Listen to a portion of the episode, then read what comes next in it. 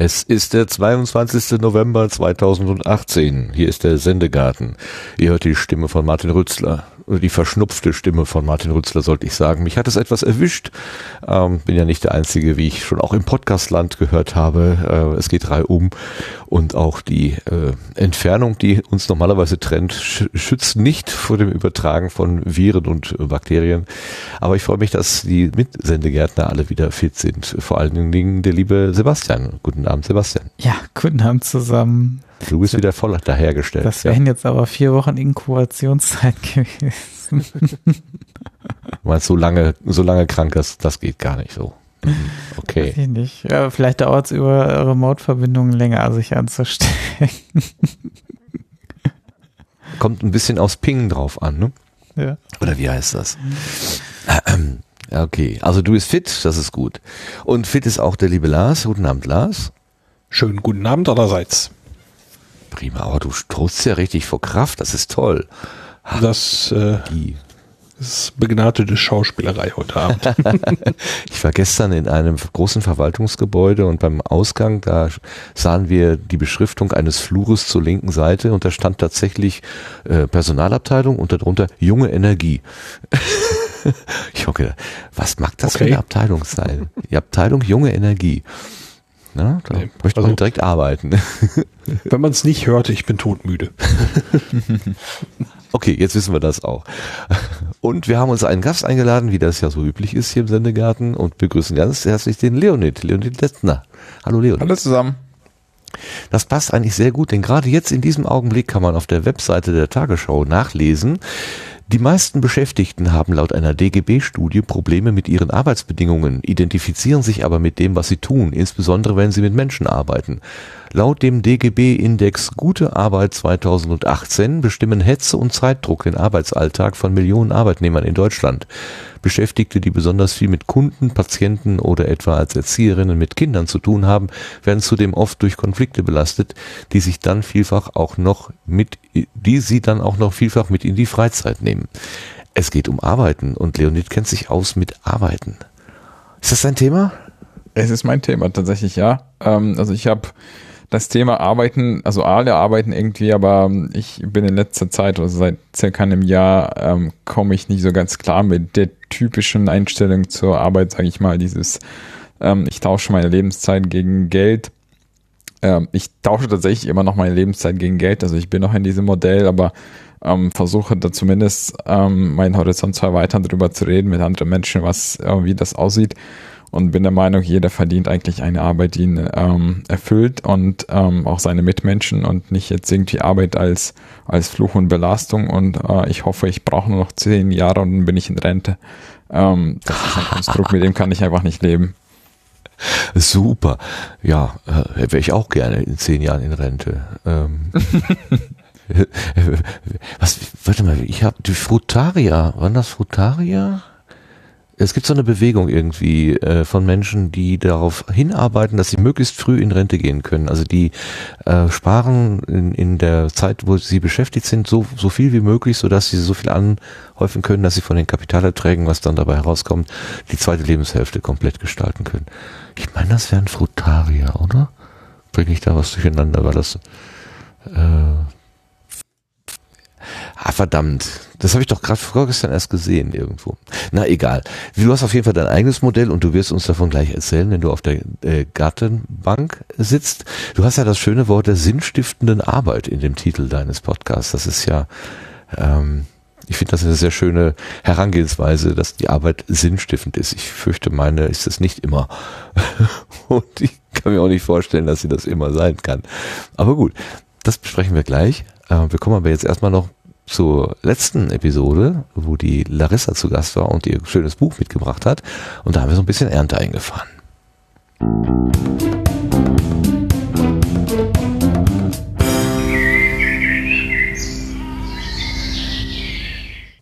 Und ich darf das Mikrofon übergeben an Sebastian oder Lars. Wer möchte jetzt zu den Kommentaren? Ich kann gerne anfangen. Gerne, danke.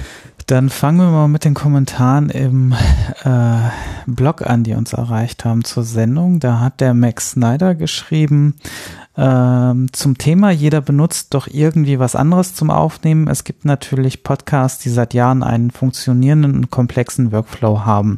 Die kann man verständlicherweise nicht von Ultraschall überzeugen. Mich macht es aber dennoch sehr kirre, wenn ich beim Hören merke, dass es Probleme gibt, die durch den Einsatz von Ultraschall, Auphonic oder StudioLink statt Skype einfach nicht sein müssten. Der Apfelfunk hat seit kurzem Kapitelmarken, benutzt allerdings keinen Ultraschall. Dementsprechend gruselig hört sich der Workflow an, wie Kapitelmarken erstellt werden. Audacity spreche übrigens so aus, wie man es schreibt. Die englische Aussprache klingt für mich nach einem viel besseren Programm, als es tatsächlich ist. Was Double-Ender angeht, zum einen sind diese immer ein Backup und jeder kennt ja den Spruch, kein Backup, kein Mitleid.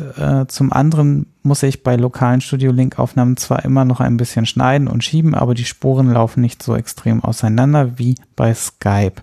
Es ist sogar einmal vorgekommen, dass ich die lokale Aufnahme 1:1 übernehmen konnte. Was die Definition von Podcasts angeht, würde ich bei folgendem Satz mit einem kleinen Zusatz bleiben.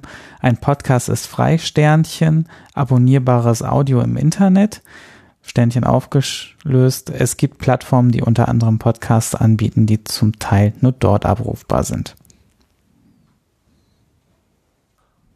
Okay, ja. Das ist wahrscheinlich der kleinste gemeinsame Nenner, den man finden kann. Irgendwas Abonnierbares, wo immer es auch abonnierbar ist. So. Und dann gibt es noch einen weiteren Eintrag, der kommt, glaube ich, von Arnim, wohl? Ja, genau. Lars, ja. Und der Arnim hat geschrieben, wie wäre folgender Ansatz? Podcasts sind inklusiv. Technisches Mittel, um einen Podcast überall einbinden zu können, ist der RSS-Feed. Demnach wäre ein Podcast ohne abrufbaren RSS-Feed exklusiv im Sinne von ausschließend. Und dann haben wir einen Themenwechsel, aber ich freue mich, dass die Podcast-Oma in Anführungszeichen auch Füllsilben benutzt. Das nimmt bei mir etwas den Druck raus, jedes Gestammel rauszuschneiden. Klammer auf, ich muss mal in das Buch schauen, ob da etwas zum Thema Sprechtraining steht. Und da musste ich so ein bisschen überlegen, was Füllsilben sind. Er meint wahrscheinlich so Sachen wie und sowas, ne? So habe ich es auch verstanden, ja. Hm. Ja, prima. Ganz Dankeschön. Während ihr jetzt so brav das da vorgetragen habt, habe ich nochmal nachgeguckt. Ich meinte nicht Frutarier, sondern Frugalisten. So, genau. Das sind. Hm? Sagtest du ja? Kennst du die? Ja, ich hatte es in der Zwischenzeit auch in den Chat geschrieben. Ach so. Aber einen Kommentar haben wir noch. Genau, das ist der Mini-Lancelot. Hallo zusammen, mal wieder eine wunderbare Folge. Für mich als Hörerin war es auch sehr interessant, der Larissa zuzuhören. Den Newsletter über die Podcast-Entdecker habe ich gleich abonniert und bin gespannt, was das alles so noch reinkommt. Vielen Dank und eine schöne Zeit. Silke aka Mini Lancelot. Ganz herzlichen Dank, Silke. Du begleitest unsere Arbeit ja hier immer mit besonderem Wohlwollen. Das ist sehr schön. Vielen lieben Dank. So, dann gab es noch ein paar Twitter-Zuschriften, die habe ich mal so eingesammelt. Da kam die erste vom Bernd Rupp, dessen Name mir ja nicht einfiel. Ne? Ich habe den nur immer Rupi gesagt und dann schreibt er hier, ach ja, mein Name ist Rupp, Bernd Rupp. Nur für den Martin Rützler. Ja, danke schön, Bernd. Jetzt weiß ich es auch wieder. Und es ging ja um das Wirkstoffradio. Wirkstoffradio, was er zusammen mit dem anderen Herrn macht, dem André. Das hatten wir ja vorgestellt, so. Und in dem Zusammenhang fiel mir halt sein Name nicht ein. Und was haben wir noch? Ja, ihr wolltet euch darüber austauschen, ob ihr euch duzt oder siezt. Ach so. Wie haltet ihr es denn jetzt? Ja, Herr Naber, ich weiß das auch nicht so ganz genau, wie wir uns... Wollen Sie mich etwa beleidigen? Ja, duzen, siezen ist bei mir ja bei jedem Projekt auch im Prinzip so eine Entscheidung gewesen. Aus meinem Nähkästchen ist es so, dass in meinem Hauptprojekt auf Distanz ich sieze und bei auf Distanz goes Baikonur, was ja auch so Community getragen war über das Crowdfunding-Projekt, ich ganz eindeutig von Anfang an gesagt habe, da wird geduzt, weil ich da glaube, dass die Verbindung zu den Hörerinnen und Hörern und den Leuten, die da mitgefiebert haben bei diesem Projekt, ganz anders ist als bei bei Auf Distanz, dem Hauptprojekt. Aber das ist ein reines Gefühlsding. Mhm. Aber gab es da nicht noch die dritte Form, dass man statt dem Du in der Mehrzahl die Hörer und Hörerinnen anspricht, also das Ihr? Also nicht, war das nicht der Punkt von Larissa eher? Oder habe ich das falsch? Ja, richtig. Das Irzen und Euchzen sozusagen, statt eine einzelne Person anzusprechen, genau. die Gruppe, weil Hörerinnen und Hörer eben als Teil einer größeren Gemeinschaft zuhören und nicht exklusiv zuhören. So hatte sie das, glaube ich, beschrieben. Genau. Mhm. Ja, da haben sich jetzt 3 Leute zugemeldet, ne? Das war einmal der Anerzähler, der schrieb, oh je, ich habe eben im Sendegarten gelernt, dass Annik Rubens meinen Podcast nicht mögen würde, weil ich meine Hörer duze, Sniff. Der Adam Osbach schrieb, finde Duzen schafft Nähe, mag das auch beim Aufwachen-Pod. Und der Sascha Hiller schrieb, mich darfst du gerne weiter duzen. Sehr schön. Ja, dann habe ich mich ja negativ zum Double-Ender geäußert, aber wir haben erfahren, es gibt Menschen, die finden das gut. Genau, der hatte das, der Max Snyder, der auch eben den Kommentar, also der hatte das auch schon als Kommentar ja eben mit den Double-Ender mit reingenommen, weil das eine gute Backup-Lösung ist. Der Double-Ender, der gute. Okay, und dann hatte ich mich vertan und Lars, könntest du mich bitte korrigieren? Der André hatte ja da was geschrieben. Genau. Ich hatte vorgelesen im Terminkalender, dass der Kongress am 26. Dezember beginnt. Das ist natürlich Tag 0. Der offizielle Beginn ist am 27. Dezember und am 26. ist der Tag 0, der Aufbautag. Ach, das ging an dich? Ich dachte, das wäre auf meinem Mist gewachsen mit dem 26. Also ich hatte es im Terminkalender so aus dem Sendegate übernommen und habe das dann da auch geändert, aber es stand eben tatsächlich 26. drin, aber offizieller Beginn ist eben dann der 27. Okay. Fragt sich jetzt, wer das da eingetragen hat. Ja. Ludger schreibt gerade noch im Chat, der Kongress beginnt Mitte Dezember. Ja, ich glaube, auf dem 15. ist die Orga, glaube ich, vor Ort, ja. So, du bist dann schon da, Ludger? Das ist ja interessant. Ja, ganz herzlichen Dank allen, die uns hier Rückmeldung gegeben haben, auf den verschiedenen Kanälen. War ja ganz witzig. Und insgesamt, glaube ich, ist dieses Buch von Larissa ziemlich gut aufgenommen worden. Also das, ich habe da eigentlich keine irgendwie negative Kritik zu mitbekommen, wenn man von den dunklen Fotos absieht, die da drin sind. Aber das hatten wir ja schon angesprochen. Aber das war jetzt ansonsten war das alles ziemlich positiv für Sie. Das ist schön und an dieser Stelle noch eine schöne Grüße. Da ist mir noch letztens ein Tweet untergekommen, dass es ein Probekapitel wohl gibt, wo der ganze rechtliche Teil sogar enthalten ist. Ach ja, richtig. Den können wir ja nochmal rausholen und in die Shownotes packen, dann kann man sich da ja einen Überblick verschaffen. Und ja. Das hatte der Dirk Prims reingeworfen sozusagen in unseren Twitter-Kanal und ich hatte das auch retweetet irgendwo.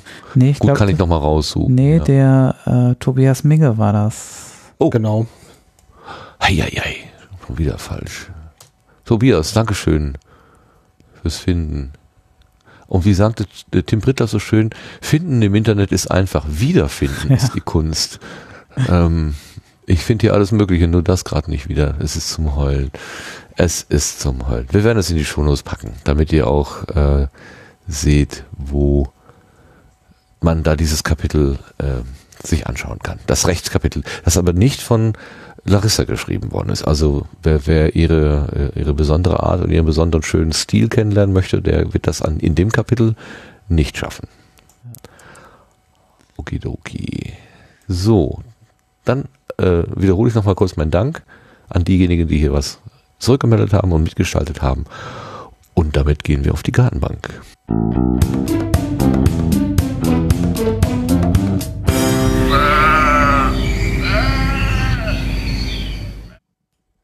So, wie vorhin schon gesagt, auf der Gartenbank hat Leonid Platz genommen. Leonid möchte in 10 Jahren in Rente gehen und nichts mehr sozusagen produktiv arbeiten müssen. Frugalisten haben wir jetzt rausbekommen, heißen diese Menschen. Hast du schon mal von Frugalisten gehört? Nee, nicht. Also den Begriff habe ich noch nicht gehört, aber was ich schon mal gehört habe, ist, dass es so Arbeitsmodelle gibt, wo man einen Teil seines Gehalts quasi zur Seite packen kann und sich damit eine frühere Rente erkaufen kann. Also man kann quasi Geld einzahlen und das, was dann in Zeit umgerechnet wird, darf man dann früher gehen, sowas habe ich schon gehört. Oh. Aber ob das für 20 Jahre früher gehen reicht? Das... Ja, wenn man jetzt das ganze Geld dafür aufspart, dass man früher aufhört zu arbeiten, weiß ich nicht, ob das unbedingt ein Arbeitsmodell ist, was ich mir vorstelle, was ich gerne machen würde, aber jedem so das Seine. Ich weiß nicht. Was ist denn da so vor einem Jahr passiert, wo du gesagt hast, so soll es nicht weitergehen? Gab es da irgendwie ein einschneidendes Erlebnis oder ist das so schleichend gekommen? Teilweise schleichend. Also ich habe schon immer irgendwie in einem Konzern gearbeitet, seit ich habe studiert, danach gleich im Konzern angefangen, immer Konzern. Bin immer noch in einem Konzern, in einem anderen zwar als damals, aber was mich damals schon irgendwie irritiert hat, dass es dieses Gefühl, dass so die Hälfte der Menschen immer irgendwie so innerlich gekündigt haben. Aus allen möglichen Gründen und das hat mich nach und nach irgendwie genervt, nicht, aber es prägt einen schon, diese schlechte Stimmung die ganze Zeit und habe dann so ein bisschen hier und da was gelesen zum Thema und dann dachte ich mir, es wäre irgendwie cool, auch mal darüber zu reden, vielleicht ein paar Tipps zu geben, was er machen kann oder auch mal vielleicht die Leute dazu animieren, ihren Job zu schmeißen und sich umzuschauen oder halt umzuschauen, dann den Job zu schmeißen. Das war eher so schleichend irgendwie. Weil ich habe mir gesagt, es kann eigentlich nicht sein, dass alle so jeden Tag zur Arbeit gehen, das irgendwie scheiße finden. Oh, darf ich das Wort sagen? Also schlecht finden und sagen wir, weiß ich nicht, lebe von Wochenende zu Wochenende, Urlaub zu Urlaub. Und Arbeit muss sein, das ist meine Pflicht. Weiß ich nicht, das ist ein Konzept, mit dem kann ich mich nicht irgendwie anfreuen, weil die meiste Zeit, in der wir wach sind wir bei der Arbeit. Und diese Zeit sollte auch einem irgendwie Lebensfreude bringen und irgendwas tun, wo man sagt, okay, wenn ich nicht da bin, dann habe ich auch was geleistet irgendwie und nicht einfach nur einem Unternehmen geholfen, Geld zu machen. Das ist für mich eben kein sinnstiftendes Ziel. Ja. Ist klar, es ist ein Sinn des Unternehmens, Geld zu machen, aber für eine Person ist es, glaube ich, nicht unbedingt etwas, wo man sagt, dafür lebe ich, dass mein Unternehmen Geld macht. Nur um mal zu gucken, ob ich vielleicht auch schon in dieser Kategorie stecke, woran erkennt man denn Menschen, die innerlich gekündigt haben? Woran man das erkennt, also zum Beispiel, also bei mir, was ich merke, selber ist so die Stimmung, ob man selber dann immer wieder, also eben, was ich gesagt habe, ist dieses, oh ja, bald Urlaub und ich halte es nicht mehr aus und das ist irgendwie scheiße, also das typische Jammern, was man oft hört, die Reaktion auf alle Neuerungen sozusagen und weiß ich nicht, wie soll ich sagen, also einfach, ob man sich darauf freut, was Neues zu machen, einfach die Energie, die man hat und ob man einfach nur sich da irgendwie so hinbegibt, an den Arbeitsplatz setzt und dann stumpf die Arbeit macht. Aber die Arbeit wird schon noch gemacht, auch wenn jemand innerlich gekündigt hat. Also der ist schon noch produktiv. Und sonst kann ja so eine Organisation gar nicht existieren, wenn dann nur unproduktive Menschen sind. Ja, das ist aber genau das Problem. Also es ist nicht immer produktiv. Also was heißt, klar, zu einem Teil, aber man ist nicht mehr so produktiv, wie man sein sollte. Also was ich vor kurzem gehört habe, irgendwie ein Mitarbeiter in der IT, da gibt es einen Unterschied von 1 zu ich weiß nicht welchem Faktor, ob man produktiv oder nicht produktiv ist. Und wenn man jetzt wirklich so schlimm, also wenn man seine Arbeit nicht mag und man interessiert sich für gar nichts mehr, vor allem wenn es halt so um irgendwelche außerschulischen Aktivitäten, wollte ich sagen, aber irgendwelche Veranstaltungen nach der Arbeit geht im Unternehmen, dass es einem dann vollkommen uninteressant wird, das ist eher ein Zeichen dafür, man interessiert sich auch nicht mehr für das Unternehmen, für die Kollegen zwar ja, aber für den Rest nicht. Und ich glaube, das wird schon auch sehr stark die Arbeit beeinträchtigen. Also wenn man nicht motiviert ist und irgendwas macht und dafür brennt, kann ich mir nicht vorstellen, dass man da auch was leisten kann. Also ich könnte meinen Podcast in meiner Freizeit nicht machen, wenn ich nicht dafür brennen würde, wenn ich nicht wüsste, wofür ich das tue. Und ich werde dafür nicht bezahlt. Und wenn Geld am Ende des Monats... immer wenn ich das höre, sinnstiftende Arbeit, man möchte für die Arbeit brennen und man möchte einen Sinn darin sehen, was man tut, und eigentlich soll es nicht wehtun, sondern es soll mehr eine, was soll man sagen, eine Berufung sein oder irgendwas, wo man sich ausleben kann.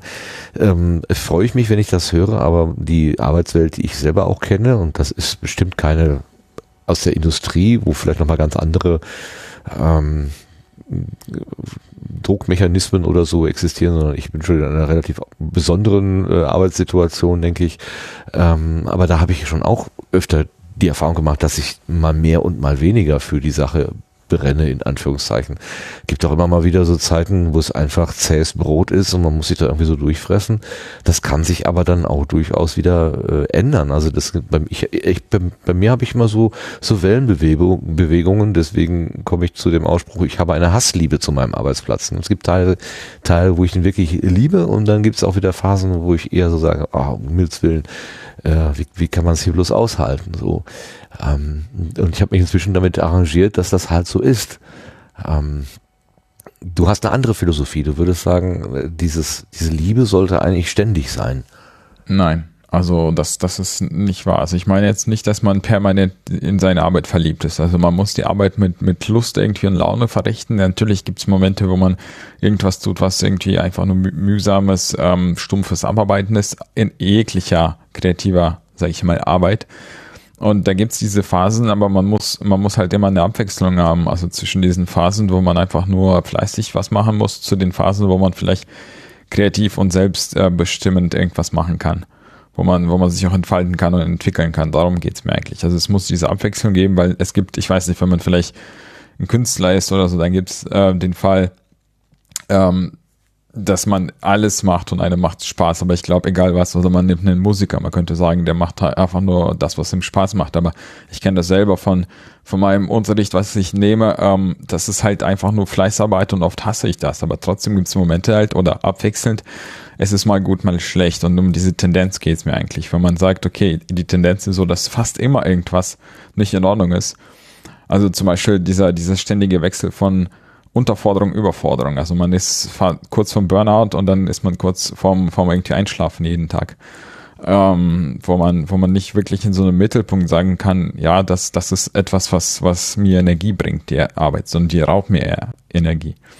Dann sehe ich das schon so. Also, dass man die Arbeit wirklich liebt, das bezweifle ich. Aber man muss Lust haben, die Arbeit zu verrichten. Okay, verstehe. Also woran liegt zum Beispiel im Podcast. Ja, bitte, oder erzähl, ja.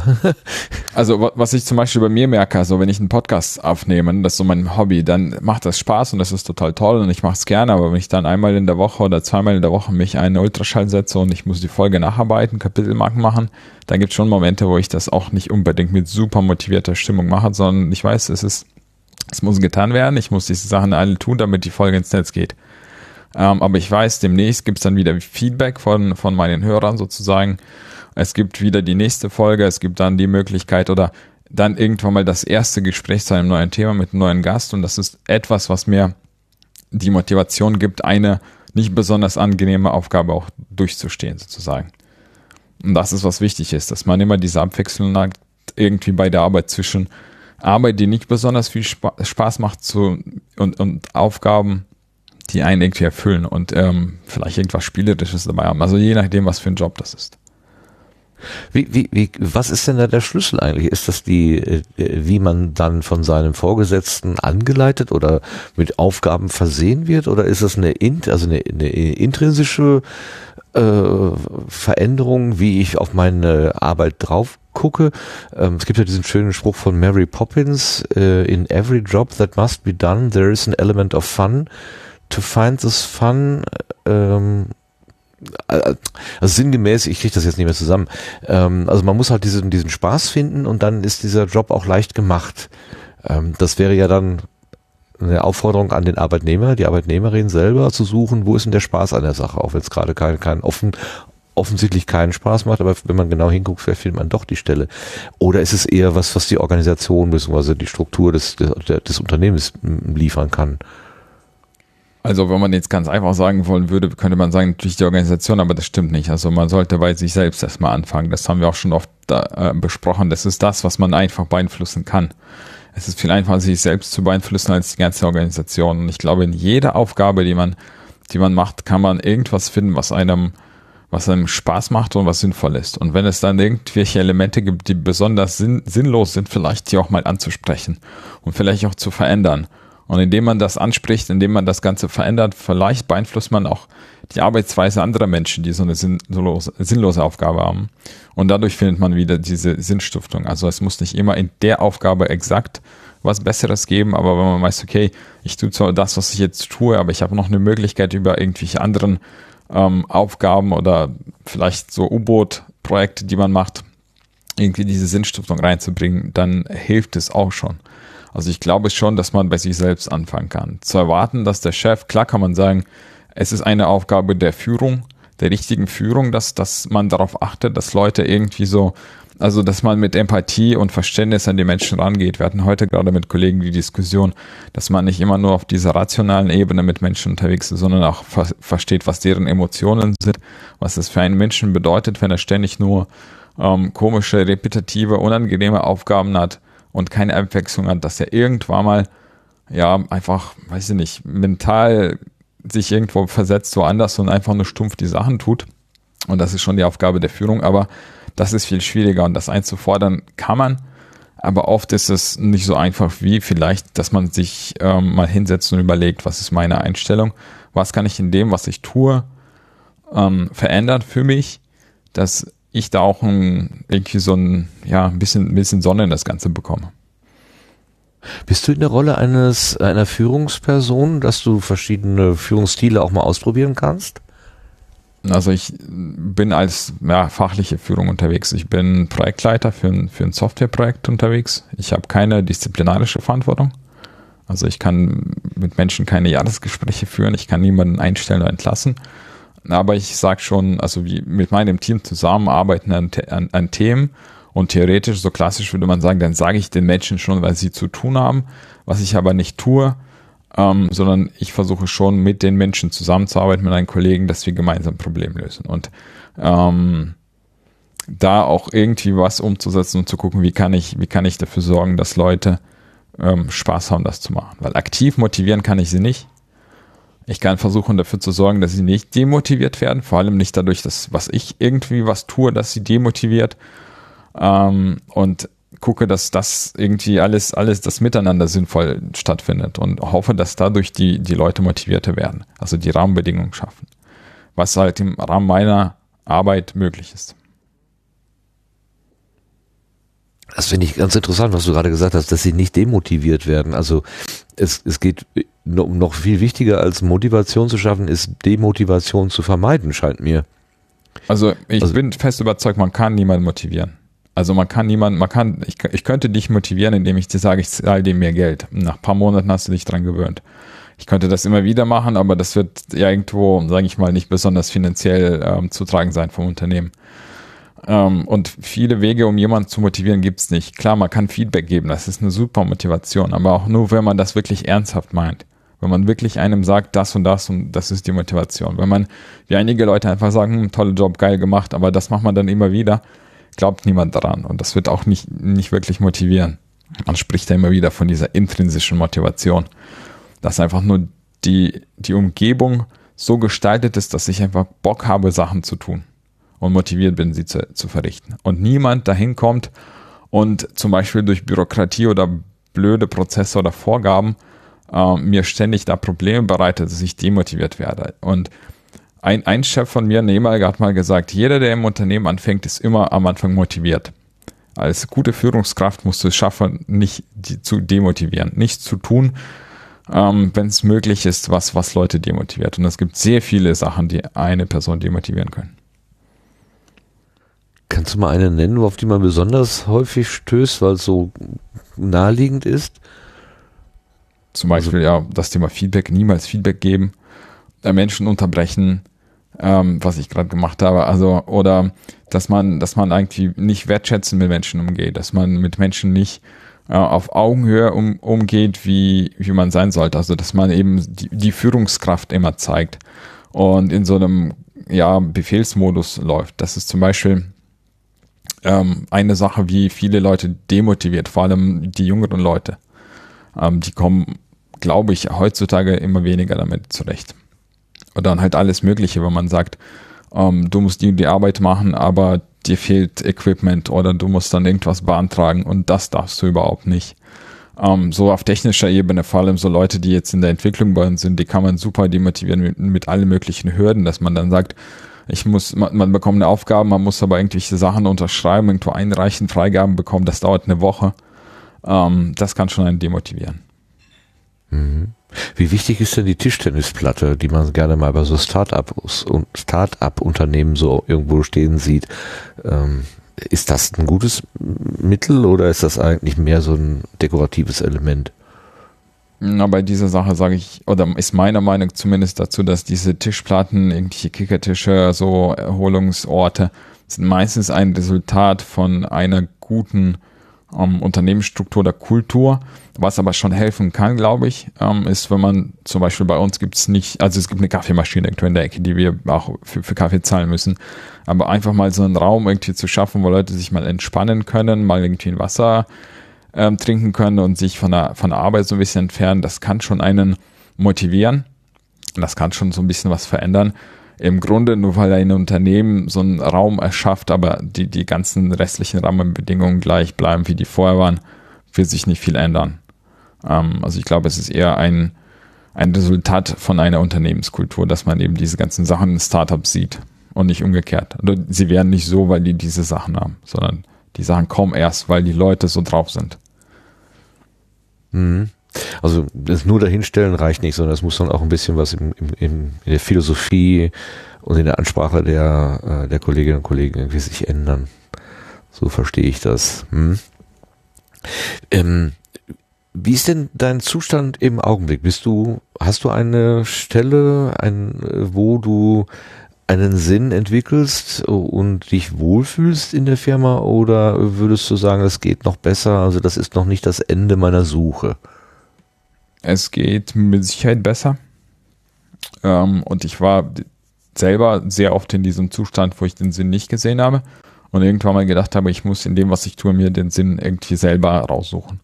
Und wenn ich irgendwie in meinem Projekt, was wir haben, ist irgendwie merkwürdig, sage ich mal, und oft weiß ich nicht, warum wir das tun und wie wir das machen, dann zumindest zu sagen, okay, ich weiß, der Kunde steht dahinter, der will das haben, weil er irgendwie was tut und weil die da was Sinnvolles machen.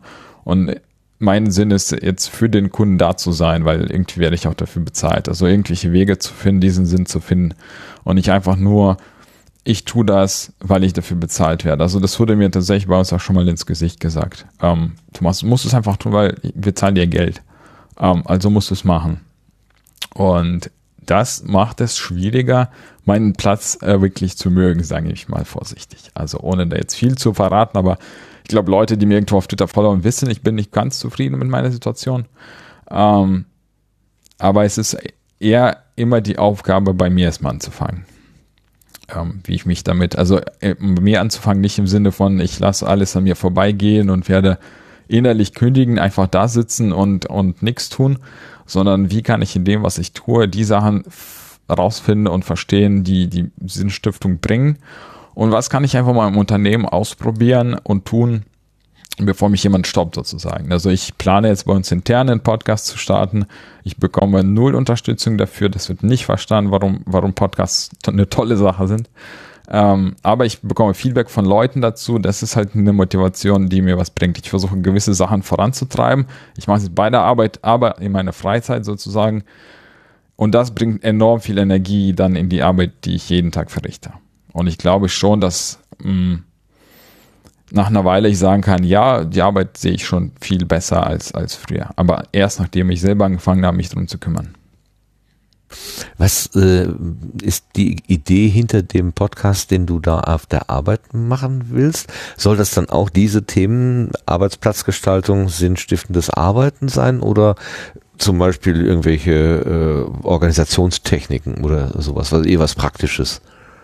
Es ist ein bisschen was Praktisches, also die Idee ist natürlich auch irgendwann mal über sowas zu reden, aber ich glaube, unser Unternehmen ist noch nicht so wirklich reif dafür, offen über sowas zu sprechen, verstehe ich auch. Was wir bisher gemacht haben, wir haben irgendwie Kollegen gesucht, die einfach irgendwie coole Produkte oder Projekte haben, die was Interessantes entwickeln. Und da habe ich gesagt, Leute, oft wissen wir gar nicht, was im Nachbargebäude entwickelt wird. Und das sind echt coole Konzepte und innovative Ideen und wir wissen nichts davon. Und wenn ihr einfach mal drüber spricht und erzählt, was es da Geiles gibt, dann ist es vielleicht auch für die anderen Leute total motivierend, weil die wissen, in was für einem geilen Laden wir eigentlich arbeiten. Weil man sieht ja immer so seine keine Ahnung, Umgebung und denkt, ist alles schlecht, aber wenn man so ein bisschen das Gebäude verlässt, ich meine nicht mal irgendwie einen Standort oder sowas, aber einfach mal guckt, was die Nachbarsabteilung tun, dann kann man sich motivieren und auch einfach mal drüber was erfahren, was es da noch gibt und vielleicht auch irgendwie sagen, ey, ich weiß, da wird irgend so ein Produkt entwickelt und der Kunde will sowas Ähnliches, da können wir die irgendwie vernetzen. Und einfach dafür dachte ich, ist so der Podcast am Anfang, was über Technisches anzufangen, einfach über was Praktisches und nicht gleich auf so eine Metaebene der Arbeit zu gehen. Ich glaube, dafür müssten viele Leute, die da als Gäste teilnehmen, ein bisschen reifer sein. Also reif im Sinne von, man spricht über Arbeit, man stellt die in Frage, man stellt die Sachen in Frage und sagt, so kann es nicht weitergehen.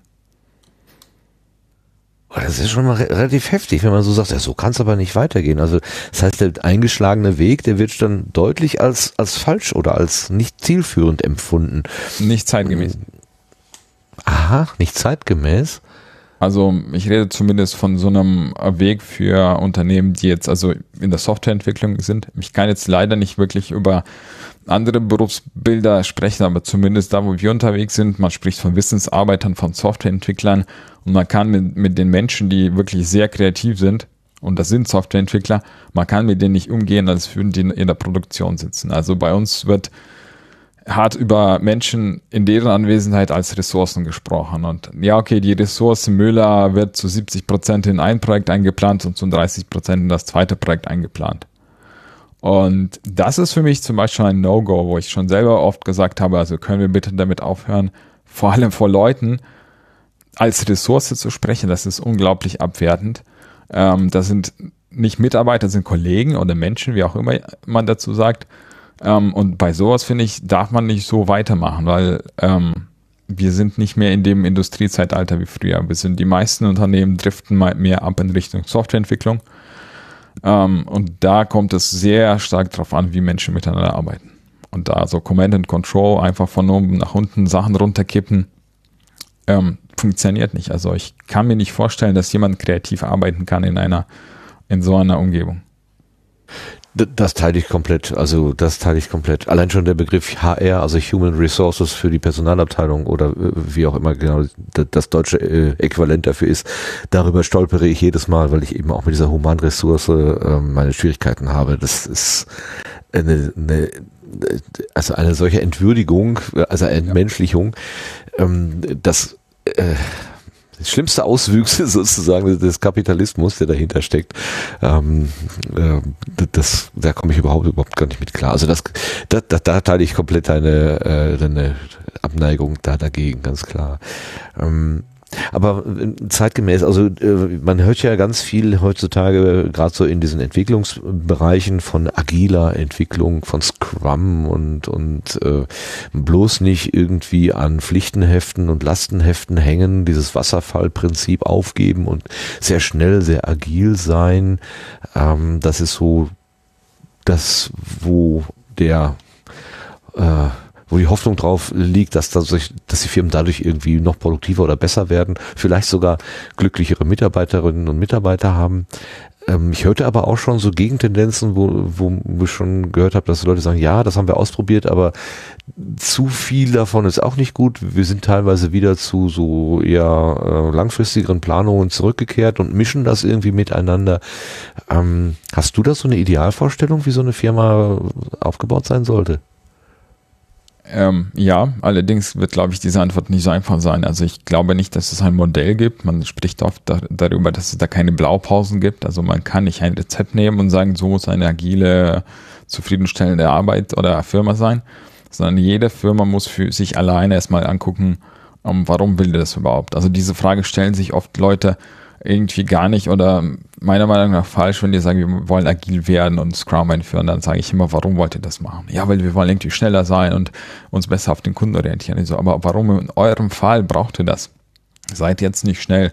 Wo gibt es da noch irgendwelche Verbesserungspotenziale. Jeder Firma muss in dem Sinne agil sein, um einfach mal die Prozesse, die Sachen, die dort laufen, in Frage zu stellen, zu schauen. Also wo sind wir nicht effizient, nicht effektiv, wo laufen Sachen irgendwie nicht so gut, wie die sein sollten. Und wenn eine Firma soweit ist, sich das Ganze auch anzuschauen, zu überlegen, mal was auszuprobieren, wirklich auf Unternehmensniveau, dann hat sie eine Möglichkeit, zu so einer agilen Firma zu werden. Wenn man jetzt, und das passiert sehr oft, Scrum und andere Methoden einfach stumpf als eine Methode einführt, weil dem Management versprochen wurde, man wird schneller und billiger, dann macht man damit sich keine Freunde. Und das bringt eigentlich gar nichts, weil das ist nur eine Methode.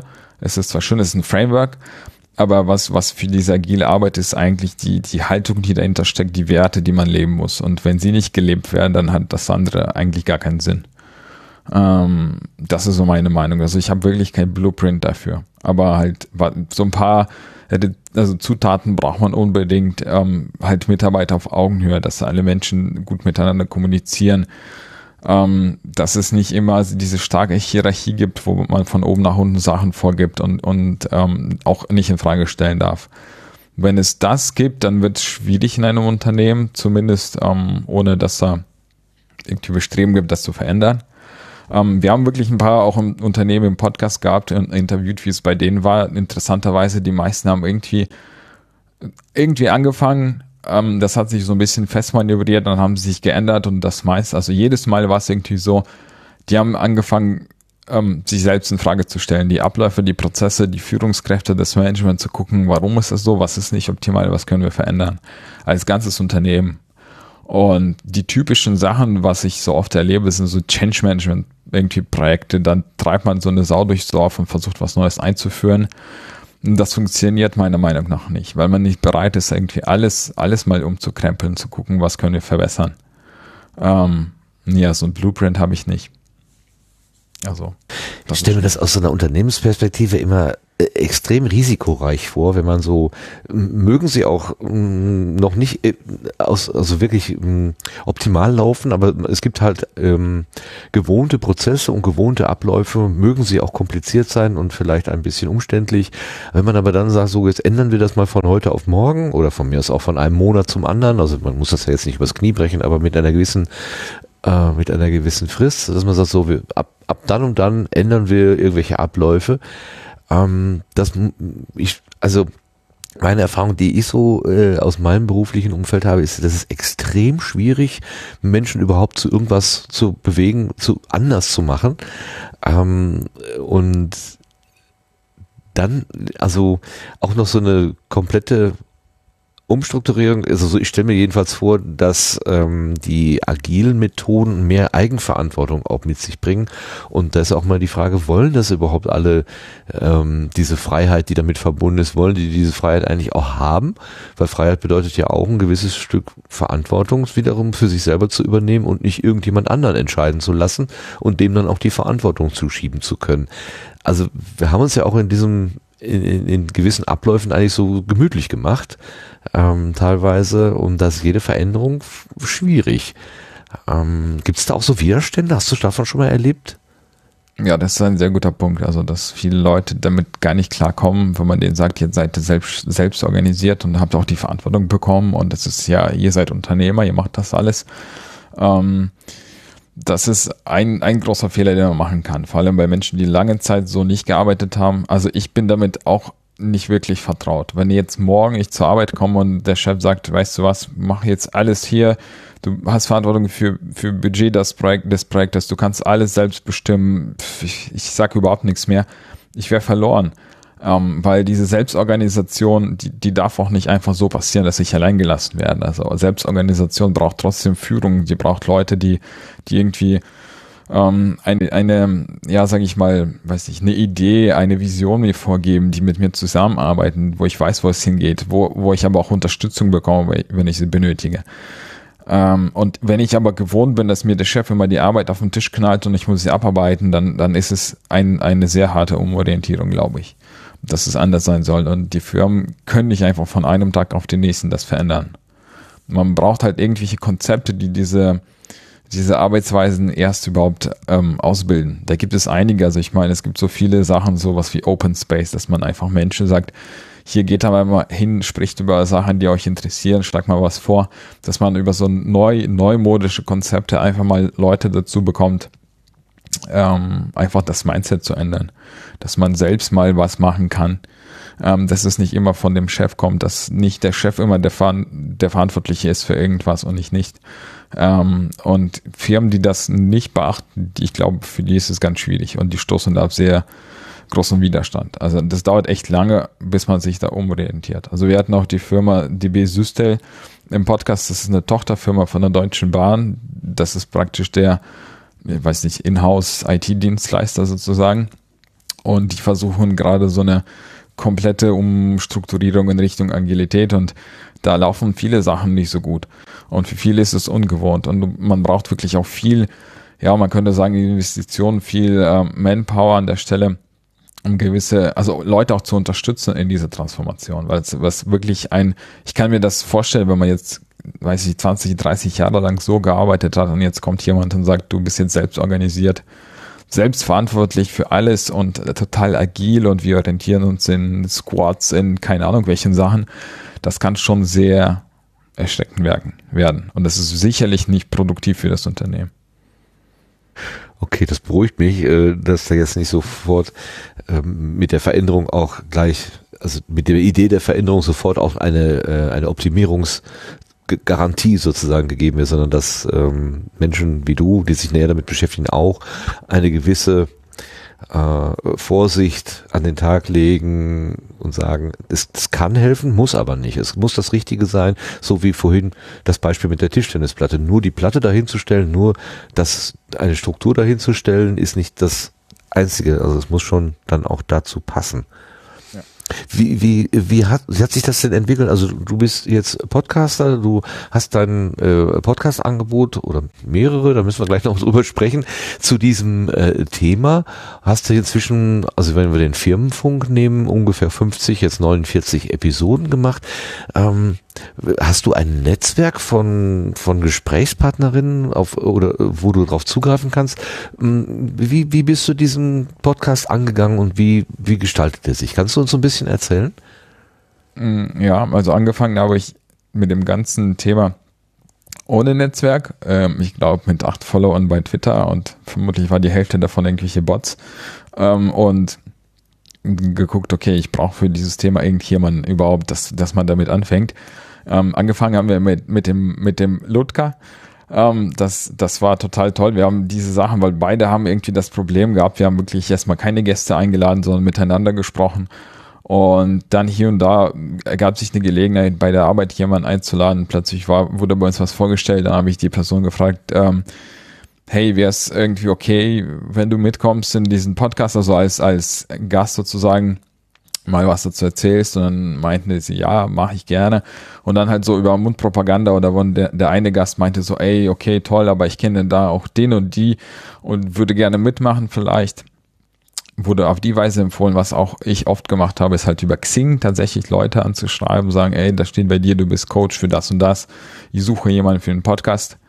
Das war so der Anfang. Mittlerweile ist es halt einfacher geworden. Ich kann bei Twitter, manchmal sage ich hier, dies und das Thema, da suche ich jemanden, kennt ihr jemanden und dann gibt es halt Empfehlungen. Und das ist so ein bisschen einfacher geworden. Mir reicht fast schon die Zeit nicht aus. Wenn ich jetzt alle Ideen, die im Kopf hätte für eine Aufnahme da reinschreiben würde sicherlich immer Feedback kommen von jemandem, der dazu was sagen kann. Also ich sag mal so, es ist eine Art Filterblase, in der ich mich da bewege. Und innerhalb dieser Filterblase finde ich schon die Leute, die zu diesen Themen was beitragen können. Das Angebot hieß früher Flurfunk, heißt jetzt Firmenfunk und soll demnächst Firmentalk heißen? Oder wie ist die Entwicklung da? Also das hieß Flurfunk und die Idee dahinter war, ich habe immer gesagt, Flurfunk ist etwas Schädliches im Unternehmen. Wenn Flurfunk existiert, vor allem im großen Maße, dann heißt es, dass einfach die Informationsverteilung nicht existiert, dass irgendwie Leute irgendwas nicht erzählen, weil Management Wissen als Macht missbraucht.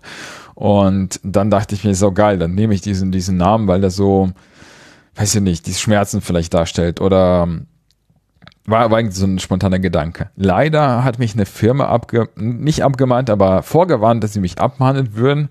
Eine Agentur aus Dresden, die haben tatsächlich diesen Begriff Flurfunk als Marke in Deutschland eingetragen für alle Webproduktionen. Also ich darf jetzt nicht mal einen Podcast oder Blog oder irgendwas starten, was den Namen Flurfunk im Namen trägt, was ich nicht verstehe, wie man ein Wort aus Duden anmelden kann, aber sei es drum. Und da habe ich nach irgendwas gesucht, was irgendwie so ähnlich klingt und ich nicht meine bisher aufgenommenen Sachen, die haben mir immer dieses Kürzel FF, dass ich das nicht ändern muss. Und dann kam ich irgendwie spontaner Firmenfunk. Und das andere Thema Firmentalk, es ist nicht die Umbenennung des Podcasts, das ist eigentlich eine andere Idee, die so in die Richtung geht. Also die soll die gleichen Themen behandeln, aber mehr in Richtung einer Diskussion führt. Also so wie wir jetzt uns unterhalten mit mehreren Menschen, geht es eigentlich da um die gleichen Themen wie beim Firmenfunk, so ähnliche Themen, wo man Experten einlädt und man spricht einfach über sowas, dass es keinen Dialog mehr gibt, sondern eher eine Talkshow als Audio. Ist eher noch in Entstehung, die Idee. Wir sind mit anderen Leuten jetzt so ein bisschen unterwegs, wie man heute schön sagt, Co-Creation, das als Co-Creation auch entstehen zu lassen, überlegen uns, wie das entstehen und sein soll. Aber noch gibt es da noch keine Aufnahmen. Das ist eher ein Konzept. Ich sah eine Sketchnote auf Twitter, wo du das so versucht hast, ein bisschen darzustellen. Daraufhin hat der Simon Dückert auch gesagt, ja, das klingt ja wie das, was der Sendegarten für die Podcasting-Community ist, wäre auch dabei. Da habe ich erstmal so ein bisschen gestaunt und gedacht, was meint er denn wohl da? Diese Sketchnote, die du da geschrieben hast, hast du die vor Augen? Kannst du da so ein bisschen was dazu erzählen? Ich versuche es hier so. Ich könnte auch reingucken. Also was meine Idee war, dass man auf der einen Seite eben einen Podcast hat, wo bis zu 5 Leute zusammen irgendwie eine Aufnahme machen können, einen Dialog führen, also eine Diskussion. Aber das Ganze soll nicht einfach nur durch die Gäste durch die Moderatoren bestimmt werden, sondern die Community kann Themen vorschlagen, wenn die sagen, es gibt so ein bestimmtes Thema, was uns interessiert. Und wir kennen auch Leute zu diesem Thema, bitte lad sie ein, Leonid, und lass die irgendwie miteinander zu diesem Thema sprechen. Und ich dann als Moderator versuche so ein bisschen das Ganze gerichtet ablaufen zu lassen. Dass wir dann im Vorfeld mit den Leuten, also mit den Gästen auch so nicht die wirklichen Fragen bestimmen, aber dass wir insgesamt so die Richtung der Folge abstimmen. Und ich so ein bisschen drauf achte. Und während der Aufnahme halt ähnlich natürlich wie im Sendegarten dann irgendwie eine Chat-Funktion gibt, wo wir auch reingucken können, wenn jemand tatsächlich sagt, ja, aber das ist mir nicht klar, aber in meiner Firma ist dies und das und vielleicht kann jemand mir dazu einen Ratschlag geben oder sowas. Also ist jetzt nicht unbedingt ein neues Konzept für einen Podcast, aber es ist eher ein neues Konzept für dieses Thema, würde ich behaupten. Kann man denn so abstrahieren, dass man zum Beispiel Firmengeheimnisse nicht zum Gegenstand des Gespräches macht? Ich könnte mir vorstellen, das ist ja dann immer eine ganz schwierige Gratwanderung irgendwie. Was darf ich eigentlich erzählen und was ist noch geheim oder was gehört zu den Internas, die ich nicht ausplaudern darf? Ja, das ist tatsächlich ein Problem. Also vor allem, wenn man jetzt über Probleme in einem Unternehmen spricht, das ist ziemlich schnell am Ende. Also da darf man nicht viel sagen.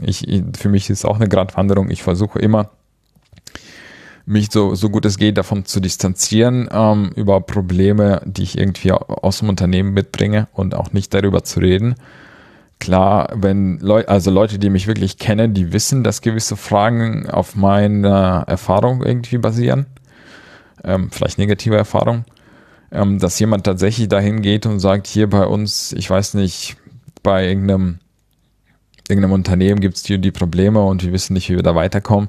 Das ist wirklich sehr kritisch, weil zum einen schalten sich da die ganzen Kommunikationsabteilungen gleich ein, die können die Folge dann verbieten, abmahnen, weiß ich nicht, aber es kann schon problematisch werden, deswegen wäre es natürlich interessant, dass man sich auch nur auf die Themen beschränkt, entweder weil das Unternehmen sagt, wir haben gewisse Sachen gut gemacht und erzählt darüber und lasst die anderen Leute davon irgendwie profitieren, ja, oder man spricht negative Sachen gar nicht an. Also das ist genauso wie bei mir eigentlich auch im Firmenfunk-Podcast. Also Leute kommen aus Firmen, die reden über das, was sie tun Und es ist bisher selten gewesen, dass man wirklich so Insights mitgebracht hat, die irgendwie vielleicht den Ruf des Unternehmens schädigen können oder was auch immer. Ich habe das Gespräch gehört, was du geführt hast mit dem Herrn von Zipgate, der da sehr offen gesprochen hat, dass sie was um 2009 herum irgendwie gemerkt haben, so wie es jetzt geht, also uns geht es zurzeit sehr gut, aber wir haben für die nächste Zeit, für die Zukunft, für die nächste und die übernächste Zukunft eigentlich eine schlechte Prognose und wir müssen gucken, dass wir das irgendwie auffangen. Und er hat ja erzählt, dass er dann, also das Glück der Firma gewesen sei, mit diesem Problem, was sie erkannt haben, offen umzugehen und allen möglichen Leuten davon zu erzählen. So sind dann eben auch Berater aufmerksam geworden oder Menschen, die eine alternative Struktur halt vorgeschlagen haben. Und das, so wie er es beschrieb, war das im Prinzip sein Vorteil. Aber ich denke, das ist wirklich eine Ausnahme. Jetzt habe ich natürlich nicht alle deine Gespräche gehört. Ist das auch eine besondere Situation gewesen, wo der das so erzählt hat? Also, dass sie sich an die Menschen im Unternehmen gewandt haben, praktisch mit denen darüber gesprochen haben? Ja. Also ja, die Offenheit, vor allem, dass sie mit dem Problem, was sie da erkannt haben, die sind ja so eine, also ich muss ja immer schmunzeln, wenn ich dann so Sachen höre, ja, wir haben dann eine Besprechung in Spanien auf einer Insel gemacht oder so, eine Offsite-Meeting, da muss ich immer schmunzeln, ich denke, ja, in der Jugendherberge hier in Deutschland wird das genauso gut gehen, warum muss ich da bis nach Spanien jetten, aber okay, das gehört irgendwie in diese Liga dazu, aber dass man dann da aus diesem Gespräch dann herauskommt und sagt, oh verdammt, wir haben ein Problem und wir müssen das irgendwie angehen und man redet mit anderen Leuten darüber und versucht es nicht so lange wie möglich geheim zu halten. Ich fand das irgendwie besonders. Das ist tatsächlich auch besonders. Es gibt sowas manchmal in so kleineren Unternehmen, also ich rede jetzt wirklich nicht von mittelständischen oder von Konzernen, dass man sowas macht und ich sage oft auch, das ist irgendwie so ganz üblich, dass man eher eine Beraterfirma ins Unternehmen einlädt, die dann einem Unternehmer sagt, wie man es richtig machen sollte, was man verändern sollte im Unternehmen und man hört dann irgendwie weniger auf die eigenen Leute, obwohl die eigentlich so viel Insights haben von dem Unternehmen, dass sie auch was sagen könnten zu dem Thema, wird das selten gemacht. Ich weiß nicht, was der Grund ist, ob man den Menschen nicht vertraut, was auch immer der Grund dafür ist, aber ich finde das schon sehr mutig, dass man sich da hinstellt und sagt, Leute, das und das Problem haben wir. Wir versuchen, das zu verbessern. Wenn ihr Vorschläge habt, kommt zu uns. Das ist schon ein guter Schritt. Aber wer kennt das Unternehmen besser als die eigenen Mitarbeiter? Und warum sollten gerade die nicht Verbesserungsvorschläge haben? Warum sollte ein externes, unglaublich überteuertes Beratungsunternehmen einem anderen Unternehmen bessere Hilfestellung leisten an der Stelle als die eigene Belegschaft, die doch schon das Unternehmen, ja klar, die sind vielleicht betriebsblind, aber die jammern über Sachen, aber das heißt ja nicht, dass es schlecht ist, weil die drüber jammern, da kann man doch darauf achten und das verbessern. Das ist, was Agilität zum Beispiel ist. Dass man über dieses Feedback, über solche Retrospektiven sich auch verändert und das sollte man auch auf Unternehmensebene tun und das finde ich, das hat Zipgate und macht das heute immer noch, dass sie sich halt eben als Unternehmen anschauen, ist es das, was wir tun, noch richtig? Kann man da was verbessern? Und da hoffentlich geht es in die Richtung auch mit anderen Unternehmen in Deutschland. Das Problem wird ja wahrscheinlich immer sein, dass man in einem Marktwettbewerb steht und die Schwäche des einen ist immer gleichzeitig die Stärke des anderen. Und wenn man also weiß, der Mitbewerber, der hat da irgendwie, der gerade eine schwere Phase, dass man vielleicht dessen Kunden übernimmt oder so und daraus seinen eigenen Vorteil schlägt. Das ist natürlich immer, es ist ja kein Konzert, was man gemeinsam gestaltet, sondern es ist ja schon auch immer ein bisschen ein Gegeneinander in der Geschichte da. Das kann ich schon verstehen, dass da eine gewisse Zurückhaltung existiert. Aber andererseits, man will ja eigentlich gemeinsam lernen. Also das ist ja, das steckt schon auch dahinter. Er hat es ja nicht irgendwie über eine Zeitung oder über Twitter alles rausgeschrieben gesagt, uns geht's schlechter, mit eigenen Leuten gesprochen. Also, und wenn man jetzt seinen eigenen Kollegen nicht vertraut, über Probleme zu reden, weil sie gleich zu der Konkurrenz laufen und das erzählen, hat man eh ein Problem im Unternehmen. Dass sich ein Geschäftsführer hinstellt und von seinen Mitarbeitern und Kollegen einfach mal das so offenlegt, Sie haben A, finde ich, ein Anrecht dafür zu erfahren, dass das Unternehmen schlecht geht, weil es deren Job sind. Und B, können sie halt was tun, um dem zu helfen. Und wenn es dem Unternehmen schlecht geht, das wird da trotzdem einer feststellen. Also ich glaube nicht, dass man das verstecken kann. Da muss man doch nur ein paar Monate mitarbeiten, dann bekommt man es schon mit, wo die Probleme sind. Und da kann man die genauso gut einer Konkurrenz erzählen. Also von daher weiß ich nicht. Ich finde, man hat, klar hat man immer Risiken, aber Vertrauen ist an der Stelle wichtig. Wenn man das hat, geht es halt einfach. Und man hat, glaube ich, mehr Vorteile davon, dass die Kollegen das erzählen. Also ich würde auch nicht, wenn das der Firma schlecht geht oder dem Unternehmen, das gleich überall publik machen. Das muss nicht sein. Aber innerhalb des Unternehmens. Ja. Wahrscheinlich wird man es ohnehin nicht verhindern können, denn was du gerade schon erwähntest, den berühmten Flurfunk, den gibt es ja.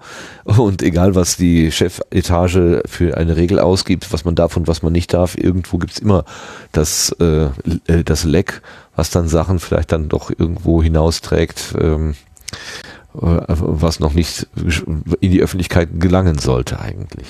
In der Regel so, ja genau. Weißt du denn etwas über deine Hörer oder Hörerinnen vom Firmenfunk? Wer hört da so zu? Ja, also ich kenne viele, sage ich mal, über Twitter, die sich da irgendwie bei mir melden, die kenne ich. Dann weiß ich ungefähr, aus welchem Bereich sie kommen. Also die meisten sind schon so ein bisschen auch in der gleichen, könnte man Filterblase nennen, wie ich. Die arbeiten, viele sind tatsächlich auch irgendwie mit ihrer Arbeit unzufrieden. Es gibt auch welche, die sind selbstständig, machen sowas ähnlich, also was ähnliches, die beraten auch andere Unternehmen, dass sie irgendwie besser werden, dass sie dann vielleicht agiler werden. Die sind dann auch ein Teil meiner Hörerschaft. Also ich glaube, Leute, die ich wirklich damit erreichen wollte, die sagen, ich bin total unglücklich bei der Arbeit. Zum Beispiel irgendwie meine ehemaligen Kollegen im Unternehmen davor. Ich glaube, die habe ich auch damit nicht erreichen können, weil die einfach dieses Format nicht kennen und eher davon erwarten würden von so einem Podcast, dass man da eher so mit irgendwelchen Buzzwords und Parolen da um sich herumwirft und sagt, wie geil alles sein könnte und hören deswegen nicht zu. Von daher denke ich mal, nicht alle haben die gleichen Schmerzen, wie ich gedacht habe, was mein Zielpublikum sein sollte. Also, aber Menschen, die sich dadurch begeistern, dass man über sowas offen spricht. Es geht ja bei mir im Podcast nicht immer nur darum, dass die Arbeit schlecht ist, man muss sie verbessern. Es geht auch um Agilität, Design Thinking, solche Methoden. Und da hören schon Leute zu, denen es auch ganz gut geht, sage ich mal. Naja, im Sinne von Motivation erhalten, ne, dass sie eben dann auch, also man kann ja einfach mal rechts und links gucken, was andere so treiben und vielleicht ist ja dann auch was eigentlich für das eigene Leben dabei. Ja. Meine Güte, so jetzt habe ich es aber. Ich habe in deiner Twitter-Biografie gelesen, dass du Comedian bist. Was machst du denn da? Ja, also das war vielleicht ein bisschen zu viel gesagt. Also ich bin nicht wirklich ein Comedian, dass ich irgendwo auftrete. Ich glaube oder behaupte zumindest, dass ich einen ganz guten Sinn für Humor habe und in der Lage, wo ich das auch preisgeben kann, auch das tue. Es ist jetzt nicht so ernst gemeint, also sollte ich vielleicht dazu schreiben. Also das mit dem Comedian ist nicht ernst gemeint, sehr also gut. Ist das denn eher so eine Satire oder ist das mehr so das Gefühl, dass du Menschen unterhalten kannst, als dass du dich auf die Bühne stellst und vielleicht, was habe ich denn im Kopf, warte mal, genau, ich habe mal Kirchenkabarett gesehen. Da haben sich Mitarbeiterinnen und Mitarbeiter aus so einer kirchlichen Organisation, die haben dann bei so einer Feier, Weihnachtsfeier oder was, die haben dann da so die Geschehnisse in ihrem Haus auf die Spitze getrieben und das als Kabarett dargestellt. Das war ganz witzig, weil alle sich sofort wiedererkannt haben in dem, was da überstrapaziert dargestellt worden sind, haben von Herzen gelacht, aber vielleicht auch das eine oder andere so ein bisschen so mitgenommen als Denkanstoß. Sind wir wirklich so? Ja, ist das wirklich so, dass wir dauernd aneinander vorbeireden und passiert uns das tatsächlich? Hier können wir drüber lachen, wenn wir das sehen, wie die Kollegen das da draußen auf der Bühne machen. Aber man kann ja vielleicht auch nochmal so eine Frage an sich selber richten. Das könnte ja auch eine schöne eine Art sein, einer Firma so ein bisschen den Spiegel vorzuhalten. Geht das bei dir auch so ein bisschen in die Richtung? Also jetzt nicht wirklich als Auftritt irgendwie auf der Bühne, aber zumindest so im alltäglichen Geschehen versuche ich schon, auf so Sachen hinzuweisen und das irgendwie mit Humor zu nehmen. Also nie einfach nur irgendwie drüber zu schimpfen, sondern das vielleicht was ich irgendwie nicht so gut finde, irgendwie so zu verstecken, dass Leute lachen über das Thema. Das versuche ich schon, also wirklich mich dahin zu stellen und irgendwie eine Parodie zu machen, das tue ich nicht. Aber zumindest so meinen Alltag oder die Probleme mit Humor zu nehmen und dafür zu sorgen, dass Leute irgendwie auch mitlachen, möglichst mit wenig Sarkasmus, weil das ist nicht besonders die Art von Humor, was ich mag, aber mit einem guten Humor sozusagen Leute irgendwie die Stimmung zu verbessern, weiß ich nicht. Ist immer situativ. Mhm. Wäre für dich so eine berufliche Umorientierung in Richtung Beratung oder Coaching auch denkbar, oder möchtest du eigentlich Entwickler bleiben und das Projekt, was du bisher machst, auf dieser Hobby-Ebene weitermachen? Also ich habe mir schon oft überlegt, tatsächlich so in die Richtung zu gehen, aber ich bin mir nicht sicher, ob die Welt noch so viele Coaches braucht, wie sie heute schon hat. Sorry, Entschuldigung. Ja, ich glaube ja auch, dass es ein bisschen zu viele gibt, aber okay. Also ich weiß nicht, ob es wirklich Sinn hat. Also klar, es ist jetzt gerade so hip, irgendwie Coach und Berater zu sein, und viele Leute haben es wirklich drauf und können es, und das ist auch super so. Und wenn die bei uns im Unternehmen sind, dann einfach irgendwelche Seminare geben, finde ich es auch total genial. Aber ich selber, was ich tue, finde ich okay, und mein Bezug zur Technik, also ich selber entwickle eigentlich schon seit einer ganzen Zeit nicht mehr, und das, was ich tue sozusagen als Projektleiter, also ein Spagat zwischen Technik und eher mit Menschen arbeiten, finde ich schon ganz gut, und bleibe erstmal in der Sache. Und wenn ich, also weiß ich nicht, ich glaube, als Coach und Berater bin ich davon überzeugt, wenn ich wirklich davon überzeugt bin, selber von mir, dass ich Leuten einen Mehrwert bringen kann, würde ich es tun. Solange ich aber selber nicht weiß, dass ich Menschen mehr erzählen kann, als ich jetzt selber noch lernen könnte, lasse ich es erstmal sein. Also ich berate, zuletzt habe ich hier und da mal Leuten erklärt, also wie man einen Podcast macht, was man machen könnte, weil ich glaube, für so zumindest ein gewisses Niveau kann ich da was beitragen. Das tue ich ganz gerne, einfach so in der Freizeit. Und das jetzt aber professionell auf dem Niveau von dem, was ich tue, über Arbeit zu sprechen, das traue ich mich nicht. Also dafür fehlt mir auch die Erfahrung. Na gut, die könntest du dir ja doch dran schaffen. Du kannst ja noch irgendwie Zusatzkurse belegen oder irgendwelche Seminare, dir Zertifikate oder sowas ran schaffen. Das wird ja vielleicht schon machbar sein, denke ich, ne?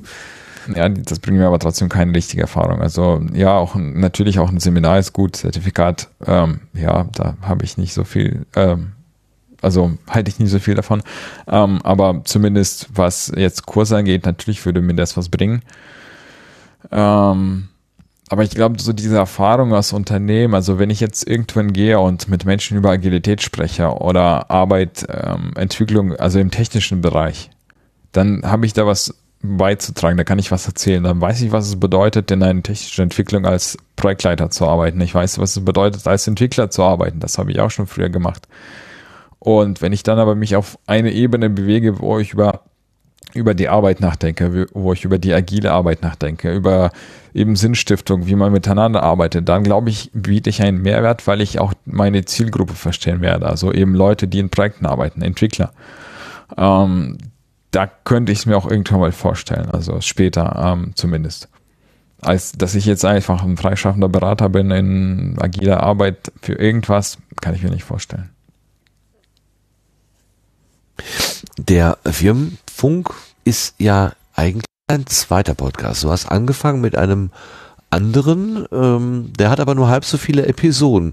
Der Alles-Netz-Podcast. Was ist das denn für ein Angebot? Alles Netz ist ja lustige deutsche Übersetzung für Internet of Things, also für IoT. Und ist das wirklich so? Ich habe das gehört und musste ein bisschen schmunzeln. Ist das wirklich die offizielle Übersetzung für IoT? Alles Netz? Alles ist die deutsche Übersetzung für IoT. Ich fand es total amüsant und habe mir gedacht, geil, das nehme ich. Ich habe mir gedacht, allesnetz.de wäre cool. Das ist aber irgendwie ein Online-Shop für Netze, also für Stoffnetze sozusagen. Und dann habe ich mir gedacht, Fischereibedarf.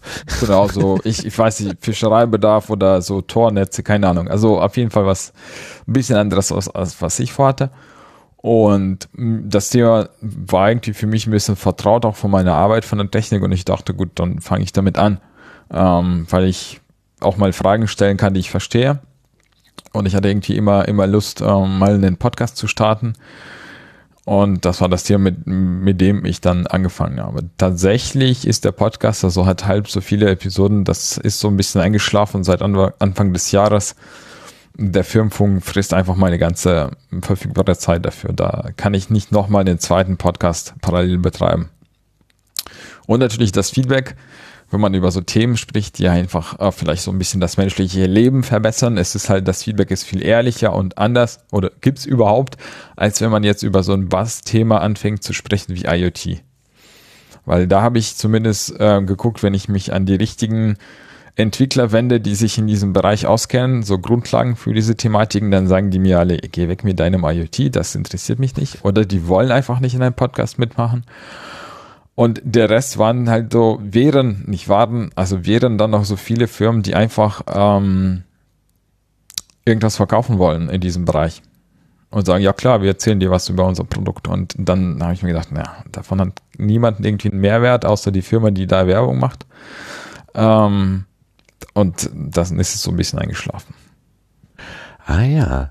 Das heißt, bei dem Firmenfunk-Podcast machen schon mehr Menschen mit, die jetzt nicht unbedingt was verkaufen wollen, sondern tatsächlich so von so einer inneren Idee getrieben sind, dass man vielleicht auch in der Arbeitswelt anders miteinander umgeht und es besser machen kann für alle?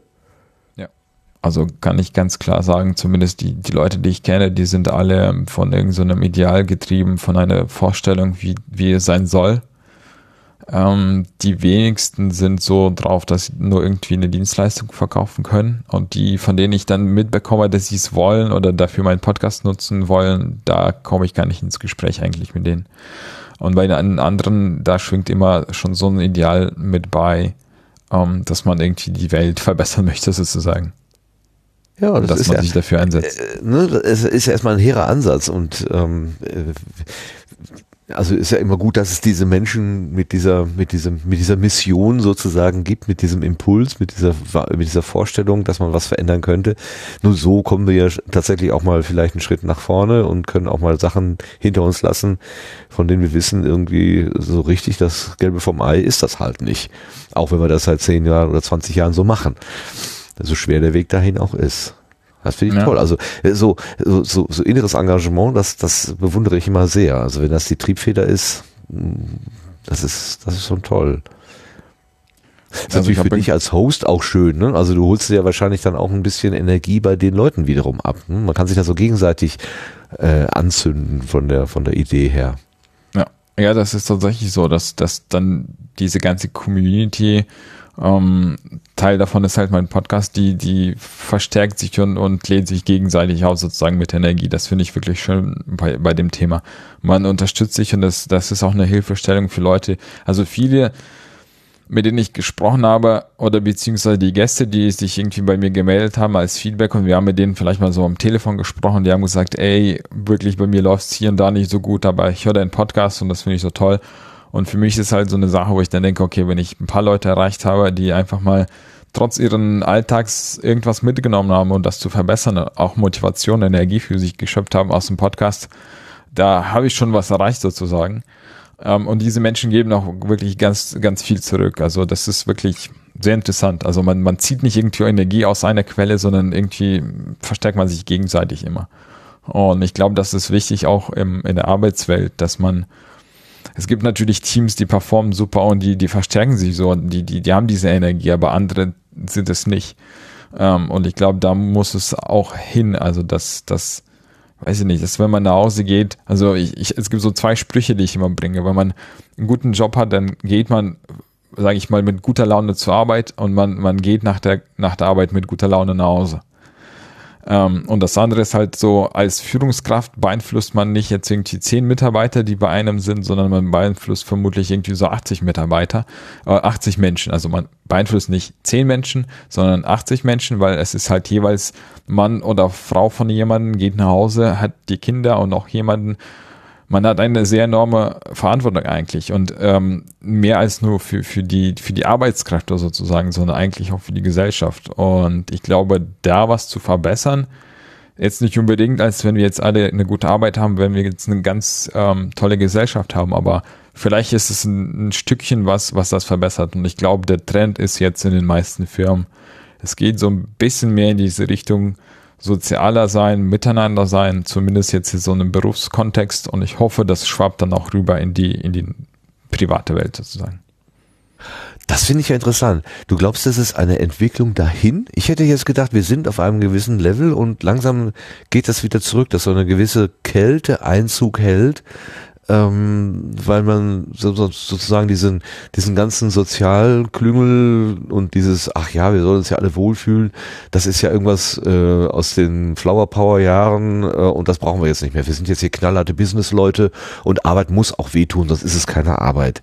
Dass eher so diese Tendenz Einzug hält. Du erlebst es anders. Das macht mich gerade sehr glücklich zu hören. Also meiner Meinung nach ist es der Stand, wo wir heute sind. Das muss wehtun, Arbeit, Businessfeld und so weiter, schön knallhart. Das ist heute, aber es gibt schon also viele Bewegungen, die in die andere Richtung gehen.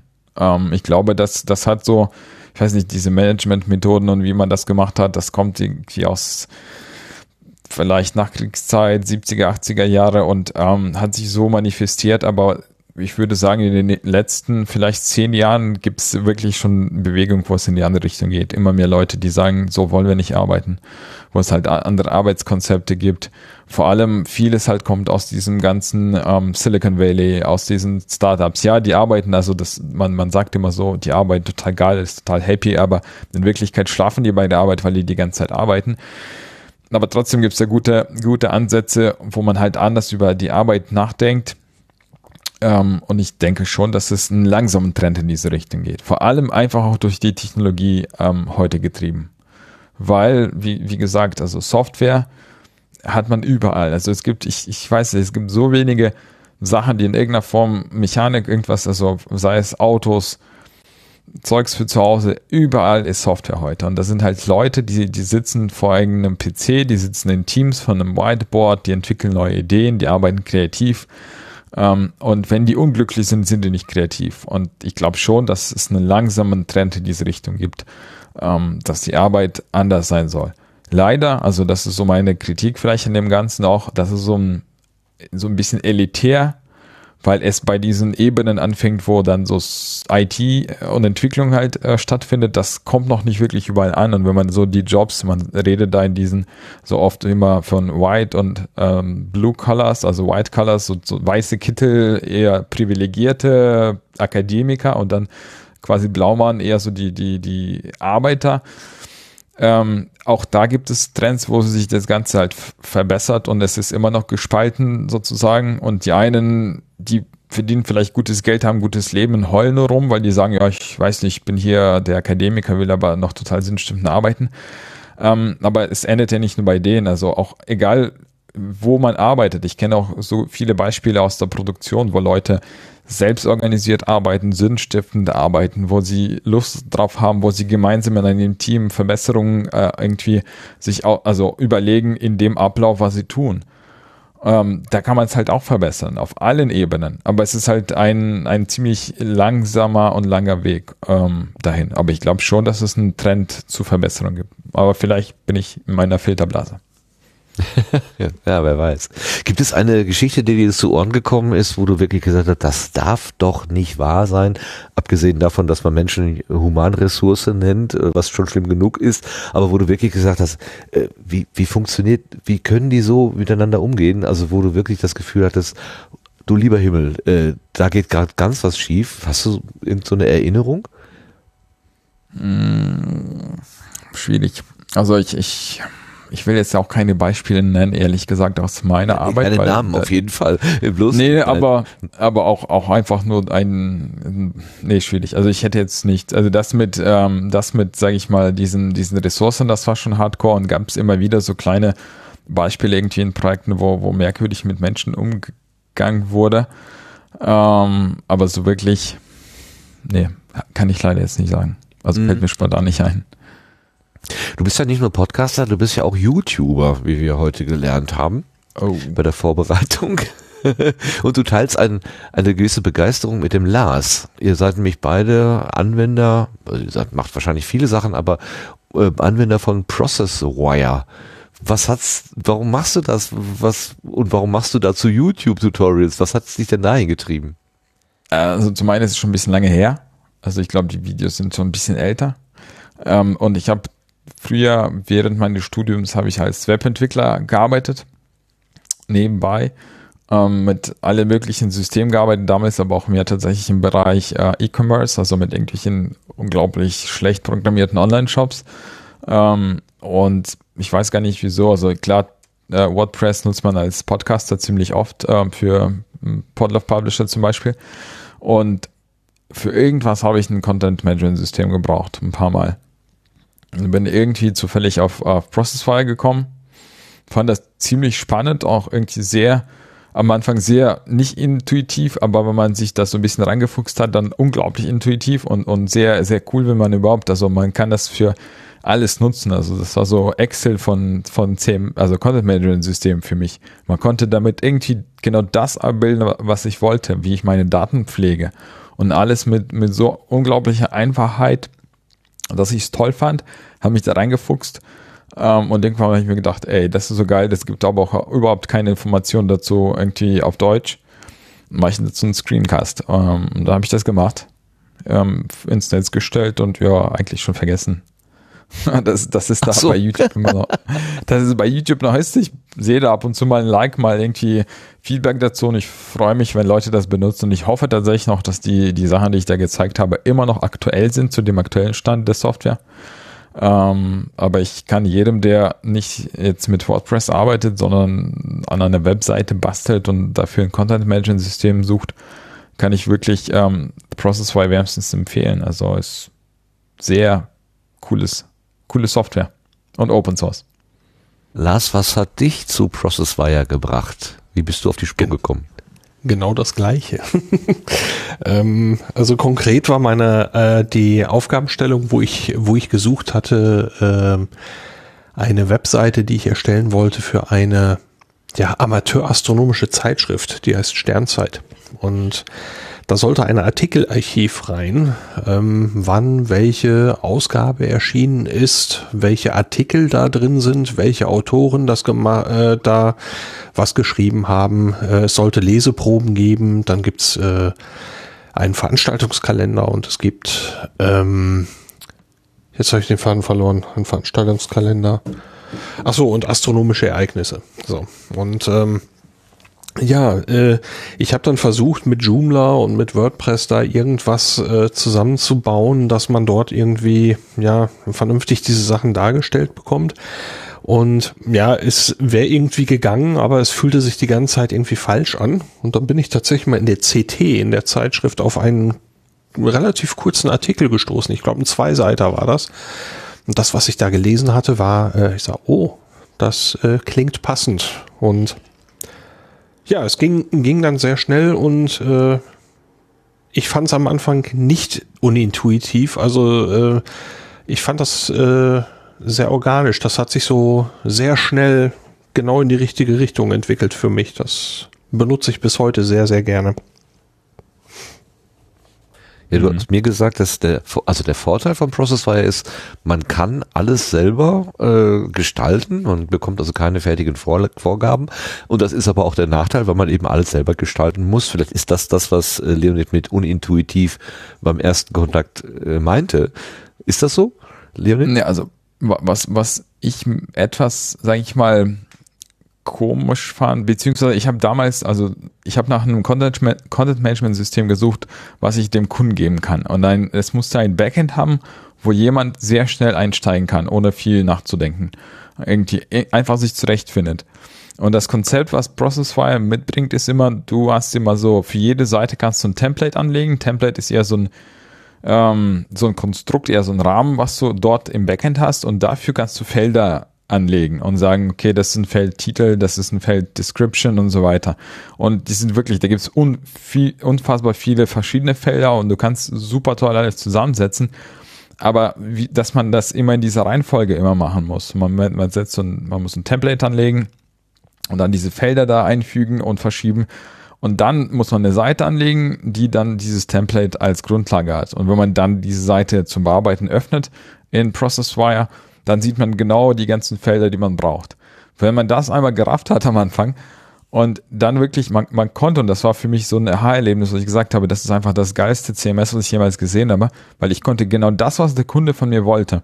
Ich will auf dieser Seite das und das einblenden und ich will das und das und das eintippen und ich will hier so eine Google-Map eintragen, Adresse und so weiter.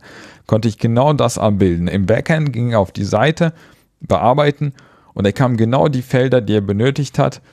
Nicht mehr, nicht weniger, alles super irgendwie vorbereitet dafür, und das kannte ich von keinem anderen System. Das war aber für mich selber eine kleine Lernkurve, wie ich das vorbereiten kann, damit es halt möglichst einfach für den Endnutzer ist. Deswegen meinte ich, dass es für mich nicht so ganz intuitiv war, ganz am Anfang. Aber wenn man das einmal, dieses Konzept verstanden hat, dann finde ich, kann man damit unglaublich geile Backends bauen für Kunden. Also das war immer so ein Schmerz mit den Sachen, die ich davor benutzt habe. Auch wenn man WordPress als Content-Management-System jemandem anbietet, ist es immer so, immer um die Ecke denken. Und hier war das immer so, auf Bearbeiten klicken und dann sieht man super genau das, was man editieren muss. Und ja, deswegen habe ich das auch immer wieder empfohlen. Ja, zumindest bei Lars hast du, glaube ich, einen Mitstreiter gefunden, was das angeht. Ne? Ich habe da auch mal reingeguckt, weil Lars so tolle Werbung gemacht hat. Jetzt bin ich aber sogar kein Entwickler. Ich wollte es überhaupt nur mal irgendwie ans Laufen kriegen und einfach mal so die Sicht bekommen. Bis dahin habe ich es dann auch geschafft, aber dann hat es auch bei mir aufgehört mit dem sich drum kümmern. Aber immerhin, ich habe so ein kleines bisschen reinschnuppern können. Sah gut aus. Und die Tatsache, dass Lars auf einer 5-stündigen Bahnfahrt die wispod.de-Seite mal eben komplett neu aufgebaut hat, damit, das war für mich auch ein Signal, aha, das scheint wohl wirklich zu taugen. Lars, du hast gerade Luft geholt, du wolltest noch was ergänzen. Ja, es war aber nicht die komplette Seite. Es waren ein paar gute Konzepte. Ja, für mich sah das schon ziemlich komplett aus. Okay, ja, okay. Es war viel vom Datenmodell. So. Naja, aber immerhin. Ne? Und man konnte schon die ersten Mock-ups quasi sozusagen bewundern, wie es ungefähr aussehen könnte. Das Ganze.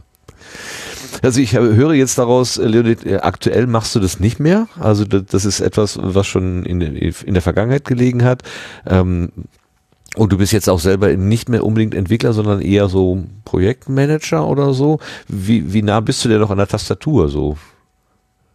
Ach, also an der Tastatur bin ich noch nah. Man muss ja schön Excel-Tabellen bedienen und so.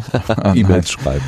E-Mails schreiben, ja. Also ab und zu, wo wirklich was ist, wenn der Kunde irgendwie ankommt und sagt, hier, wir haben irgendein Problem und gerade ist niemand da, dann probiere schon mal was aus, aber nicht als Quellcode, sondern eher so auf Kommandozeile. Meine Kleinigkeiten, aber ich entwickle selber keinen Quellcode mehr. Also ich rede gerne mit Leuten darüber, wir malen an dem Whiteboard irgendwas, können auch mal technisch ein Konzept zusammen ausarbeiten. Aber so wirklich Quellcode schreiben tue ich höchstens, wenn ich meinen Blog, hier meinen Podcast irgendwie erweitern möchte oder so. Ja, okay, verstehe. Was benutzt du denn beim Podcasting so für Technik? Jetzt im Sinne von für die Aufnahme? Mikrofon, oder, Rekorder und so weiter und Schnittsystem. Was hast du denn da so im Einsatz? Na gut, als Schnittsystem würde ich ja natürlich nur Reaper und Ultraschall sagen. Tue ich auch. Super Software. Also ich glaube, wenn ich es nicht hätte, dann wüsste ich nicht, wie mein Workflow aussehen müsste, um Kapitelmarken zu machen. Alles andere wäre sehr grausam. Und für mich sind Kapitelmarken essentiell für einen Podcast. Echt, ich habe schon gemerkt, dass ich Podcasts nicht höre, weil die keine Kapitelmarken haben. Weil ich finde es unglaublich wichtig, dass ich da reinklicken kann, wo ich gerade möchte und nicht mir durchscrollen soll.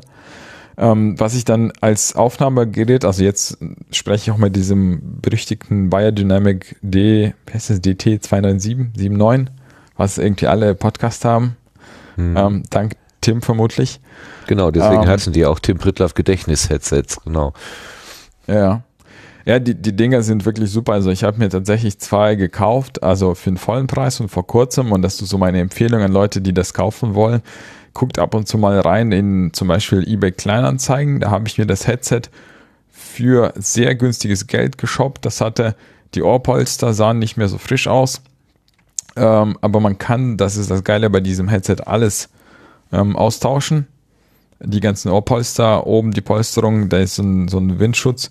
Kann man alles neu kaufen, irgendwie online, für günstiges Geld. Und ich habe im Grunde habe ich ein mehr oder weniger neues Headset mit einem 3-Meter-Kabel für die Hälfte des Preises. Also statt halt eben die üblichen 300 € ungefähr, ist es halt nur für die Hälfte. Und da ist es meine Empfehlung an alle, die sich das Ding anschaffen wollen, für ein bisschen weniger Kohle, da ab und zu mal reinzugucken. Warum auch immer Leute die verkaufen, weiß ich nicht.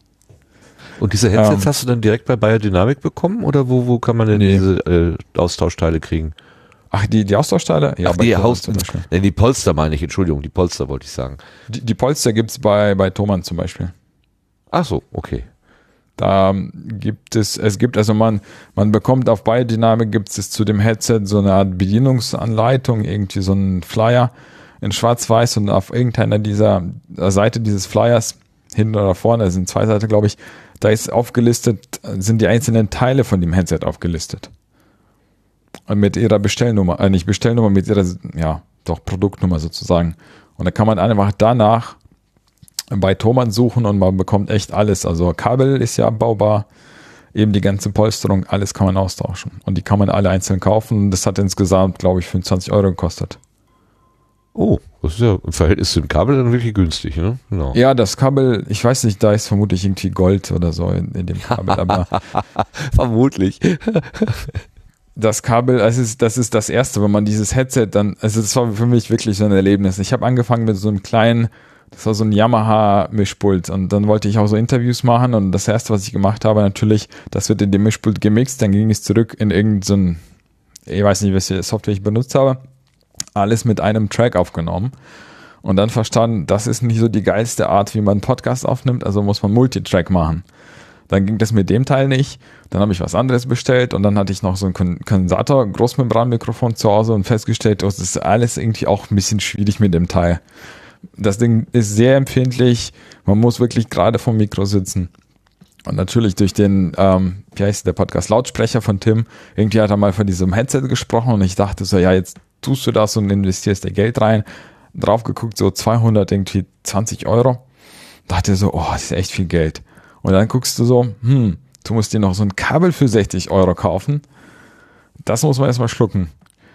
Aber ja, ich finde, das Headset ist wirklich jeden Euro wert. Also ist ein super Ding. Ich bin damit sehr zufrieden. Es ist von der Qualität, von der Verarbeitung, vom Komfort. Also man kann damit mehrere Stunden sitzen und das ist immer noch toll. Genau. Und zum zweiten Teil, sage ich, für die Aufnahme habe ich ein Zoom H6 für meine mobilen Aufnahmen und seit kurzer Zeit habe ich mir tatsächlich das L12 Live-Track beschaffen. Ist bei mir noch im Test. Ich gucke, ob das bei mir auch wirklich für immer bleibt oder nicht. Irgendwie ein Monatsrückgaberecht habe ich. Also ich bin noch dabei, das zu erforschen, was für Vorteile mir das bieten kann für meine Aufnahmen. Genau, soweit dazu. Und sonst halt Mac und Ultraschall. Und StudioLink. Jetzt muss ich mal eben gucken, das ist das Zoom, wie war das, 1112 oder wie heißt das? Genau, L12.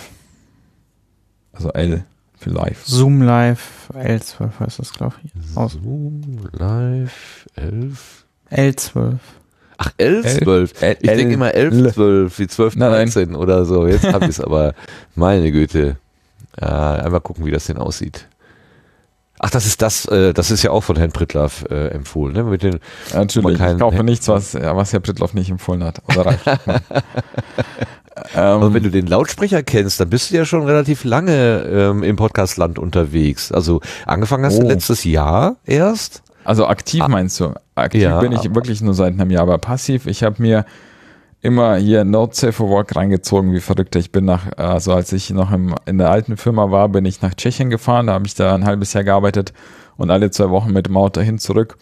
Und da habe ich irgendwie den Podcast rauf und runter gehört. Also erstmal die neuen Folgen, dann alles in rückwärts sozusagen, alle Folgen da hinten von Tim und Holgi angehört. Und da war ich schon angefixt vom Podcasten, also von dem Thema an sich, was ein Podcast ist. Und nachdem ich mir den Lautsprecher angehört habe, habe ich mir gedacht, irgendwann mal gehst du den Schritt und machst eine Aufnahme.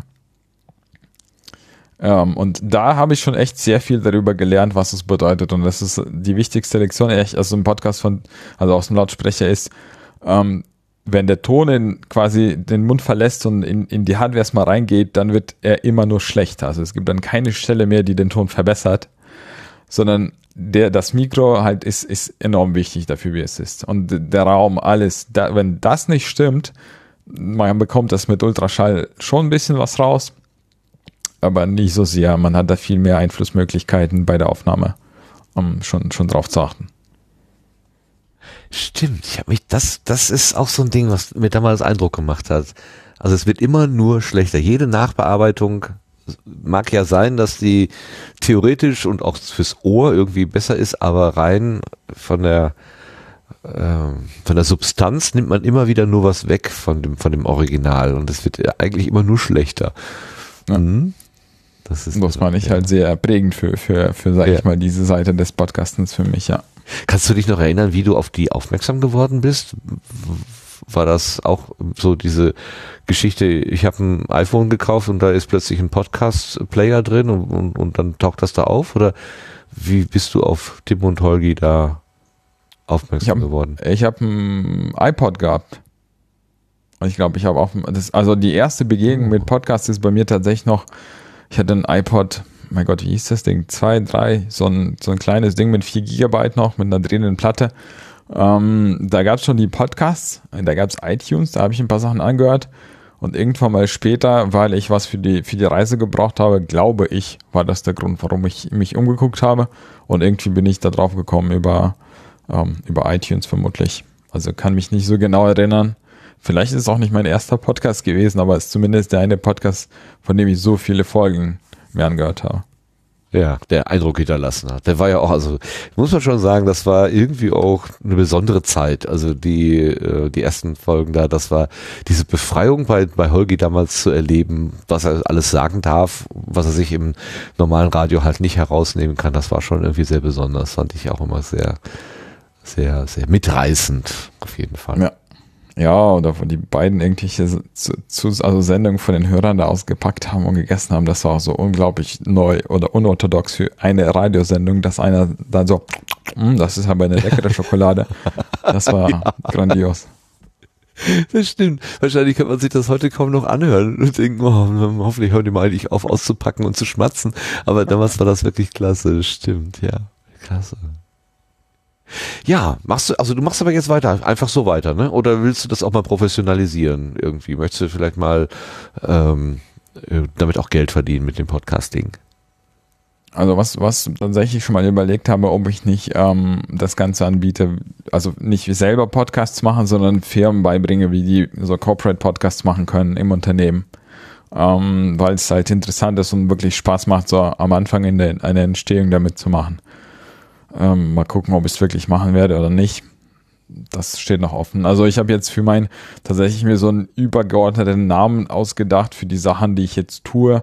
Also für meine Podcasts, ob das jemals irgendwie das Licht sieht oder nie aus diesem Inkubator rauskommt, das weiß ich noch nicht. Aber mal schauen. Also bei so etwas bin ich immer... Ich habe mal ein Buch gelesen, da stand, man muss halt so Sachen immer üben, bis man so gut sein wird, dass Leute bereit sind, dafür auch Geld zu zahlen. Und ich bin jetzt noch nicht so weit, dass ich sage, jemand wäre bereit, dafür Geld zu zahlen. Oder dass ich dabei ein gutes Gefühl hätte, dass jemand mich dafür bezahlt. Wenn es soweit ist, ja. Also es ist schon interessant und wie wenig davon verbreitet ist im Unternehmenskontext. Es gibt sehr wenige Firmen, die das bisher machen. Vor allem große Firmen tun es halt nicht. Und ich glaube, die verschenken sehr viel Potenzial, weil sie das nicht haben. Aber es scheitert, das habe ich zum Beispiel, ich glaube, wir haben darüber beim Podstock gesprochen mit Ludger, dass es halt unglaublich, an unglaublich trivialen Sachen scheitert, dass man zum Beispiel keine App hat auf dem Firmen-Smartphone, um sich die Folgen anzuhören. Oder noch einfacher, man hat einfach kein Firmen-Smartphone. Und man kann sich das Ganze nur im Browser anhören während der Arbeit. Und das tun die wenigsten, weil, weiß nicht, die haben dafür keine Zeit und die können sich nicht einfach mal einen langen Podcast anhören. Aber ich glaube, da an diesen Sachen mitzuarbeiten, zu gucken, was man verändern kann, das wäre schon so eine Sache, wo ich mir theoretisch denken könnte, so nebenbei, Sidepreneur habe ich vor kurzem gelernt, das Wort zu werden und da nebenbei was zu machen. Sidepreneur, klingt ja gut. Lass das Kind schon mal einen Namen. Das ist sehr gut. Ja, so heißen Leute, die nebenberuflich selbstständig werden. Ach so. Nee, das ist jetzt okay. Nicht der Name von meiner Firma. Nein. Ich dachte schon, das ist eher so, man kommt von der Seite auf die Firma sozusagen zu, eher sowieso in dieser Beratersituation. Aber gut, wenn man sagt, das ist bezogen auf die Person selber, dass sie das quasi nebenberuflich macht, ja, macht auch Sinn, klar, verstehe ich. Oh. Mal schauen. Ja, da bin ich ja mal gespannt. Also wenn du das irgendwie mal professionalisiert hast und im Einsatz hast, dann komm doch bitte gerne nochmal wieder und erzähl das, wie das funktioniert, das Ganze. Ja, mache ich gerne. Aber vorläufig hätte ich gerne noch eine Frage. Du sagtest vorhin, du hättest Unterricht, Musikunterricht. Was für ein Instrument lernst du denn da? Gitarre, klassische Akustikgitarre. Oha, schick. Ja, das und? Ist, ich habe jetzt mit 30 habe ich angefangen. Also von 2,5 Jahren habe ich mir gedacht, jetzt bin ich langsam soweit, mal auch ein Musikinstrument zu lernen. Habe das noch nie gemacht, habe in der Schule damit nur Probleme gehabt, habe irgendwie, also ich weiß, es gibt irgendwie so Töne, irgendwelche Tonleitern gibt's, ja, das gibt's, aber mehr wusste ich auch nicht davon. Und dann kam ich dann auf einen Lehrer, der bereit war, mich sozusagen aufzunehmen, und mit dem haben wir angefangen, tatsächlich von der Musiktheorie, so den Basics, und wie man Gitarre spielt, haben wir angefangen, das zu machen. Also ich bin jetzt immer noch so ein bisschen unterwegs, aber für mich war das auch komplettes Neuland eigentlich. Aber ich finde es eine sehr mühsame, auch sehr interessante Aufgabe. Und ja, aber ich glaube nicht, dass ich bereit bin, in der Stadt mit irgendwie einer Mütze stehen, da Geld einzusammeln für das, was ich da spiele. Also soweit bin ich da auch nicht. Wer weiß. Wenn du irgendwann mal mit 40 nicht mehr arbeiten gehen musst und hast ja so viel Zeit, dann kannst du auch das machen vielleicht. Spiele ich draußen, ja. Genau. Was machen die Fingerkuppen? Tun sie immer noch weh oder ist schon inzwischen so viel Hornhaut drauf? Ja, es ist besser geworden. Es ist schon genug Hornhaut da, dass man damit macht. Also ja, ich muss immer noch gucken, dass die Fingernägel möglichst kurz sind, damit es nicht stört irgendwie. Das ist, aber es ist schon besser geworden, ja. Und mittlerweile kann ich auch mehr oder weniger blind spielen, das hat auch lange gedauert. Also es ist auch super schwierig, bis die Muskeln, oder dauert lange, zumindest bei mir, bis dieses Muskelgedächtnis da einsetzt und man einfach mal einen Finger zur Seite bewegt und der tappt genau dahin, wo es auch gut klingt. Nicht wo er hingehört, sondern wo es gut klingt. Das ist viel besser, das stimmt. Nee, gut. Ach, schön. Das finde ich toll. Also mit 30 sozusagen dann ein Musikinstrument anzufangen, das ist halt dann schon auch wirklich eine Herausforderung. Aber finde ich total klasse. Gitarre, schön. Ja. Klassische Gitarre, schwer. Kann ich mir vorstellen. Ja, vielleicht. Also ich spiele auch so wirklich Klassik. Also ich spiele jetzt keine Pop oder so Musik, sondern wir spielen jetzt immer noch Klassik nach Noten und so. Das ist schon schwierig. Aber auch interessant. Ich finde es schon, also ich habe immer gesagt, ich finde es schade, dass ich es nicht kann. Also man kann sich selbst beibringen, wie man zeichnet, das geht schon. Aber sich selbst sowas beizubringen, ist schwierig. Und das war für mich immer so eine Sache, wo ich gedacht habe, ich finde es schade, dass ich es nie gelernt habe. Zumindest die Basics davon, dass ich sagen kann, ich kann mir das angucken und ich verstehe, was da so hingekritzelt wurde. Die ganze Musiktheorie beherrsche ich nicht, aber zumindest so die Grundlagen davon. Und ich glaube, dass Musik, also das schon dazu gehört, sowas zu lernen, wenn man es nicht in der Schule gemacht hat. Ja. Könntest du dir vorstellen, falls du zum Podstock 2019 kommst, die einfach mal mitzubringen und da was zu spielen? Ich glaube nicht. Also, dass ich zum Potsdam komme, ja, aber dass ich spiele, ja, ich bin zu schüchtern dafür. Ich weiß nicht. Mal gucken. Nee, fühle ich ihn nicht, also ich will dich nicht unter Druck setzen. Nee, ich fand das nur so von der Idee her ganz witzig, da irgendwo so ein bisschen Gitarrenmusik noch zu haben im Hintergrund oder so, könnte ich mir gut vorstellen. Aber natürlich, nur wenn es Spaß macht. Wenn es dich unter Druck setzt und wenn du dich ja nicht wohlfühlst, dann macht das natürlich keinen Sinn. Ich habe tatsächlich noch vor mehr als 2 Menschen gespielt, von daher glaube ich nicht, dass ich das so locker machen könnte. Ja, also Potsdok wäre ja ein gutes Ausprobierfeld. Aber es ist auf jeden Fall eine Atmosphäre, wo ich mir sowas trauen könnte, ja. Das meinte ich, genau. Also, ja. Also da kann man eher mit Wohlwollen rechnen als mit allem anderen. Ja. Ja. Aber es ist ja schön zu hören, dass du 2019 Potsdok durchaus im Kalender hast. Gut. Ja, auf jeden Fall. Es war jetzt in diesem Sommer war super. Ich finde es echt super schade, dass ich nur einen Tag dabei war, ohne Übernachtung. Aber naja. Aber mal gucken. Ich habe auch fest vor, also zum Kongress zu fahren dieses Jahr. Mal schauen. Ticket? Ticket? Habe ich schon. Oh, dann. Das ist ja das Schwierigste, erstmal ein Ticket zu kriegen. Beziehungsweise, jetzt habe ich heute gelesen, irgendjemand hat ein Ticket bekommen und hat dann versucht, eine Unterkunft zu finden und da wurden irgendwie 1.000 Euro aufgerufen oder so. Das war ein bisschen viel. Du lieber Gott, die Stadt macht sich echt unbeliebt. Ja, ich fand das so geil. Ich habe vor kurzem, ich habe das Ticket gekauft und später habe ich dann irgendwie bei Twitter geschrieben, na, welches Hotel würdet ihr mir denn in Leipzig empfehlen für die Zeit? Und hat mir irgendjemand geantwortet, eins, was noch verfügbar ist. Und das war nicht wirklich völlig egal. Das ist völlig egal, Hauptsache eins. Also es gibt viele, aber ja gut, die Messe ist da, das Messegelände ist auch ein bisschen weiter weg, ne? Also vom Zentrum. Da muss man schon so eine halbe Stunde fahren, glaube ich. Ja. Aber ja. Naja. Gut. Beenden wir das Gespräch auf der Gartenbank für heute. Wie gesagt, wenn du da weitere Erfahrungen im Podcast-Gewerbe gemacht hast, bitte komm gerne einfach wieder und erzähle uns davon. Wir gehen dann weiter durch die Sendung. Du kennst wahrscheinlich unser Prinzip so ein bisschen. Der Gast bleibt gerne dabei und kann sich immer wieder gerne auch zu Worte melden, auch wenn wir andere Themen besprechen. Du bist jetzt einfach mit bei uns in der Plauderrunde und fühl dich einfach angesprochen, wenn immer es um irgendwelche Themen geht. Jo. Okay? Ja. Gut. Dann kommen wir ins Querbeet.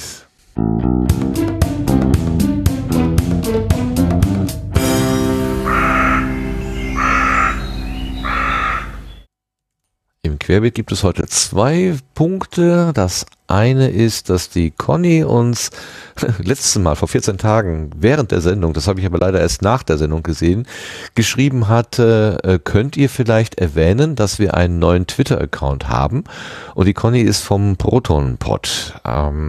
Der Proton-Pod heißt nämlich jetzt @podproton. Das Problem war ja, dass der Account, also die Zugangsdaten zum Account, die waren nicht mehr verfügbar und sie mussten einen neuen Account anlegen, damit also da jetzt da auch weiterhin der Proton-Pod und das Volk sozusagen schreiben kann. Und wer immer den Proton-Podcast wohlgesonnen ist und folgen möchte und gemerkt hat, da kommt jetzt nichts mehr, dann bitte einmal unter podproton ein Wort bei Twitter folgen. Unsere Hörer dürften sich auf eine neue Folge freuen. Vorfreude ist ja bekanntlich die schönste Freude, schreibt sie noch dazu. So, das war eine kleine Annonce sozusagen. Und dann hat der Sebastian ein schönes Thema mitgebracht. Da geht es um Technik. Um was geht's da? Ja, die Firma Rode hat, oder Rode auf Englisch, wie wir in der also noch kurz vor der Pre-Show dann in Erfahrung gebracht haben, wobei das durchgestrichene O dann eher so Rö oder so ausgesprochen wird, weil es aus dem Dänischen, Norwegischen, Schwedischen so abgeleitet ist. Die hat jetzt ein Podcast-Interface-Studio angekündigt für den Dezember. Also es ist noch nicht auf dem Markt, aber das hat im Sendegate schon ordentlich für ein längliches Thema gesorgt, weil es doch hoch herging, da es doch auf der einen Seite eigentlich auf den ersten Blick ein sehr interessantes Gerät sein könnte. Also es gibt zwar noch keine richtig offiziellen Specs, was jetzt so die harten technischen Eckdaten angeht, aber es gibt schon mal so die weichen Sachen, wie zum Beispiel, dass das Ganze 4 XLR-Mikrofoneingänge haben wird, dass es Phantomspeisung kann, auch dynamische Mikrofone sollen möglich sein. Es hat einen 3,5 mm Klinkeneingang, auch einen Bluetooth-Eingang, was relativ, also nicht selbstverständlich ist, also das findet man nicht so häufig. Dann USB als Rückkanal, das ist schon eher üblicher. Dann hat es 8 Farbpads, die man per Software mit Soundeffekten und Jingles belegen können soll. Dann auch so gängige Sachen wie Kompressor, Limiter und Noise Gate. Es hat 4 Kopfhörerausgänge, die man getrennt mit Putties entsprechend einstellen kann. Und ja, dann kommt aber auch der große Haken, wo es auch unterschiedliche Informationen vom offiziellen Rode-Support gab, dass das Gerät dann doch leider irgendwie kein Multitrack aufzeichnet auf der lokalen SD-Karte und leider auch nicht über USB zur Verfügung stellt, zumindest laut Aussage von Rode. Kann natürlich sein, dass die das jetzt, da es noch keine offiziellen Berichte gibt und niemand das Gerät in Händen gehabt hat, ob sich das bestätigt, aber wenn der Support es sagt, dann wird es wahrscheinlich so sein. Ja, da gibt es also wie gesagt ein längliches Thema im Sendegate zu und das ist eigentlich, und der Preis, der ist dafür, dass es kein Multitrack ist, tatsächlich doch ein bisschen hochgeraten mit $600, wahrscheinlich 650 € hier in Deutschland. Wenn man so bedenkt, wir hatten eben schon das Zoom Live L12 genannt, das liegt glaube ich irgendwie um die 500 €, was nochmal ein paar mehr Eingänge und Kopfhörerverstärker hat, zwar jetzt keine Bluetooth-Geschichten und auch keine Farbpads, um Soundeffekte zu triggern, aber ja, ansonsten eigentlich ein ganz gutes Gerät ist und dann auch Multitrack hat. Warum Multitrack überhaupt wichtig sein könnte, es ist halt einfach, wenn man Remote-Aufnahmen zum Beispiel macht, um das über Bluetooth oder über die 3,5 mm Klinke einzuspielen, da ist also auch ein Auto N-1 eingebaut in das Rodecaster Pro. Da ist dann das Problem, dass man nachträglich nichts mehr rausschneiden kann, kein Double-Ender, den sich ja Max Snyder, den wir am Anfang hatten, wünscht oder gerne aufnimmt, dann gar nicht verarbeiten kann, weil aus einer Stereosumme, die aufgenommen wird, da noch wirklich dann die Schnipsel und Redebeiträge dann einzeln rauszuschneiden, das ist schon sportlich. Also das, wird gerade bei kurzen Beiträgen mag das noch einigermaßen gehen, aber bei längeren Sachen wird das schon echt schwierig und dann eigentlich fast unmöglich. Und das ist ein bisschen schade an der Stelle und vor allem für den Preis muss man tatsächlich sagen, ist das, ein bisschen unverständlich auch. Laut Rode-Support ist es halt auch nicht dafür gedacht oder nicht so designt, dass es das kann. Und ja, also wenn man jetzt damit spielt mit den Gedanken, das Gerät sich anzuschaffen, sollte man den Punkt vielleicht mal im Auge behalten. Und ja, so als Einstiegsgerät ist der Preis ja dann auch ein bisschen hoch. Dass, wenn man dann noch Mikrofone und alles dann braucht, dann liegt man weit über 1.000 €, denke ich mal. Oder selbst wenn man die HMC anschließt, die HMC 660X Headsets. Ja. Ja. Mhm. Also ich überlege gerade die ganze Zeit, warum man als Hersteller auf sowas wie Multitrack verzichtet und gleich in Stereo Stereo-Mix macht. Liegt es daran, dass das eher an die Musiker sich orientiert und die dann eher so... Nee, das ist schon speziell auf Podcaster zugeschnitten. Ich denke einfach, dass man das wirklich so denkt, dass man, es gibt halt einen Record-Button, das Ding kann also auch ohne PC lokal auf der SD-Karte aufnehmen und dann nimmt man das Audio-File von der SD-Karte und schiebt das halt online, ohne das Ganze noch irgendwie nachzubearbeiten, großartig. Ach so ein Ready-to-Use hinterher, ne? Genau, könnte ich mir vorstellen, ist der Ansatz von Rode hier vorzugehen, dass man sagt, okay, das ist halt alles fertig und Man hat auch irgendwie die Effekte und alles schon ordentlich eingepegelt und man verspricht sich nicht, muss nichts rausschneiden oder die Backup-Aufnahme, kein Double-Ender, das fällt irgendwie so ein bisschen aus diesem Anwendungszweck raus und dann, ja, ist also nicht wirklich für jeden Workflow eigentlich geeignet an der Stelle dann. Ja. Was es halt schade macht, weil es eigentlich ja, wenn es das könnte, dann wäre es wirklich ein interessantes Gerät. Aber, also für alle, aber so ist es dann nur für einen Teil vielleicht interessant und ja, wird sicherlich seinen Absatz finden irgendwo, aber ist jetzt bei, also ja. Das Zweite, was ich tatsächlich verwunderlich finde, ist, ich glaube, das hatte der Ralf Stockmann auch auf Twitter irgendwo mal so ein bisschen fallen lassen, da wird eine Webseite eingerichtet für ein Produkt mit tollen Fotos und Situationen, wo das irgendwie benutzt werden kann, aber Spezifikationen, technische Spezifikationen, die Menschen, die damit arbeiten wollen, natürlich auch im Auge haben, die sind dann eher so, da muss man nachsuchen und teilweise dann eben auch unvollständig. Das ist also Marketing first sozusagen. Erstmal diese schönen bunten Bilder und danach kommen wir dann mal mit der technischen Ausstattung.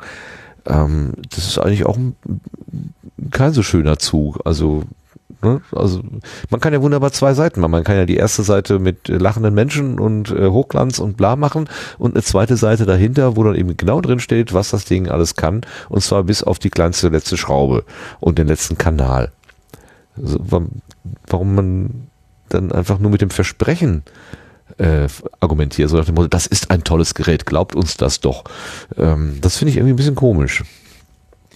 Ja, in dem Thread im Sendegate hat jemand auch geschrieben, dass das wohl, ich habe das jetzt auch nicht so auf dem Schirm, dass das wohl nicht unüblich wäre in der Branche, also dass also auch Mikrofone und andere Sachen, dass das wohl gängig wäre. Das macht's jetzt nicht unbedingt besser, da stimmt. Umso schlimmer, wollte ich gerade sagen, genau. Ja. Und dann die Katze im Sack. Vielleicht ist die Zielgruppe eine andere. Vielleicht, ja. Das interessiert die Leute dann am Ende gar nicht, welche Eingangskanäle es hat. Hauptsache es ist erstmal schön bunt. Multitrack ist für die auch egal. Also die wollen sich das Ding kaufen, ein paar Einspieler haben, hin und her, und dann machen sie, also ich habe mir gedacht, wenn jetzt jemand bei uns in der Firma aus der Kommunikationsabteilung kommt, dann bekommt er diese Seite und sieht, wie einfach und geil das ist, das anzustöpseln, auf Record zu klicken, und da komme ich und sage, hier mein L12 und meine Headsets und das ist dies und das, dann sind die davon erschlagen. Und das ist hier ein One-Button-Show und das war's. Also ich kann mir schon vorstellen. Und die wären vielleicht auch bereit, dieses Geld rauszurücken. Ja, das kann ich mir gut vorstellen. Dann, dass es da dann eben auch Käuferschichten gibt, für die $600, also kein nennenswerter Betrag ist, an dem man jetzt überlegen muss. Das kann ich mir schon vorstellen. Auf jeden Fall interessant, wie die Community das Ding gleich wieder auseinandergenommen hat. Also das ist ja schon, diesmal hat es Rode getroffen oder Röd oder wie auch immer sie heißen. Beim nächsten Mal ist es wahrscheinlich irgendjemand anders auseinandergenommen. Gepflückt. Ja, vielen Dank fürs Vorstellen. Ja. Für diesem super kleinen Wundergerät. Das war's dann für den Querbeet und wir kommen in den Blühkalender.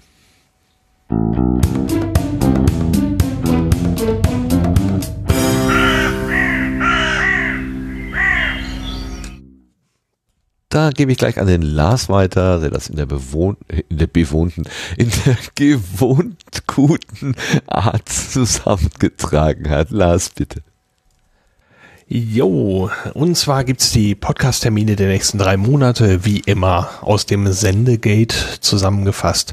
Und los geht's dieses Mal mit dem Leipziger Podcast-Meetup. Das ist am 28. November im Café Puschkin in Leipzig. Beginn ist um 20 Uhr. Am 1. Dezember geht's dann nach München. Da gibt es auf einem der Münchner Weihnachtsmärkte ein Treffen des Podcast Meetup München. Beginn ist hier um 14 Uhr und da wird gequatscht über Podcasts und alles, was damit zusammenhängt. Am 3. Dezember gibt es dann von Podcasting Meetup Hamburg das Podglühen. Auch hier trifft man sich auf einem Weihnachtsmarkt und mir fällt gerade auf, ich habe vergessen aufzuschreiben, welcher das war. Das reiche ich gleich noch nach. Dann geht's aber nach Schweden. Am 10. Dezember gibt es in Stockholm das Kommunikation mit Podcast.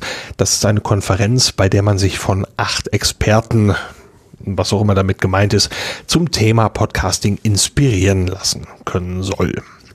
Am 18. Dezember gibt's dann wieder eine Science Podcast Night. Die ist in Hamburg, dieses Mal mit Nora Hespers und Rita Molzberger vom Podcast Was denkst du denn? Der Abend findet statt im Kalasch und Moabiter Barprojekt in Hamburg. Beginn ist hier um 19 Uhr. Dann taucht auch schon wieder das nächste Leipziger Podcast-Meetup auf. Das ist am 26. Dezember wieder im Café Puschkin in Leipzig. Beginn ist wieder um 20 Uhr. Dann kommt der Kongress zum Jahresende. Da habe ich das letzte Mal so ein bisschen, hatten wir ja heute schon gesagt, ein bisschen vorgegriffen. Offiziell ist das vom 27. bis zum 30. Dezember und am 26. Dezember ist Tag 0, der Aufbautag. Es soll wieder ein Sendezentrum geben und die letzten Tickets sind heute über den Tisch gegangen, soweit ich weiß. Und da muss man mal schauen, was jetzt draus wird. Ich bin sehr gespannt auf diesen Kongress. Dann gibt es am 4. Januar 2019 wieder das Podcaster-Treffen Podruhe, wie immer im Unperfekthaus in Essen. Beginn ist um 19 Uhr. Unter podruhe.de gibt es hier immer die aktuellen Infos. Wer seinen Termin hier gerne mal mit aufgezählt haben möchte, gerne im Sendegate nachtragen. Das ist ja auch für alle anderen dort interessant. Und dann lesen wir das hier mit vor. Das Wiki ist offen für weitere Einträge und für 2019 gibt es auch schon eins. Das wär's für dieses Mal. Dankeschön. Das sind die Termine und wir sehen uns alle in Leipzig oder drumherum irgendwo. Willkommen zu den Setzlingen. Diesmal gibt es tatsächlich wieder Setzlinge.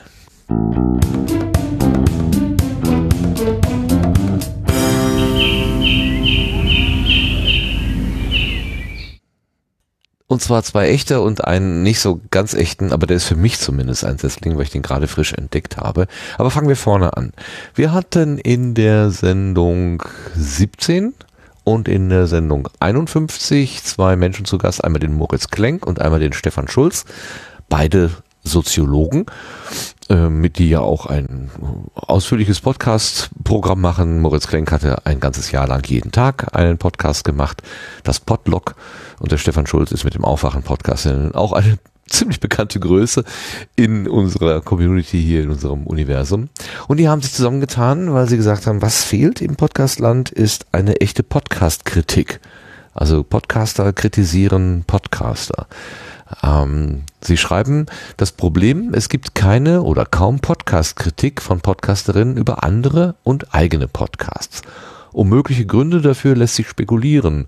Genaues weiß man nicht. Vielleicht, weil man keine unbeabsichtigte Werbung für andere Podcasts machen möchte. Vielleicht, weil man mögliche Gegenkritik der anderen scheut. Sicher ist nur, es muss sich ändern. Kritik ist wichtig, auch wenn sie schmerzt.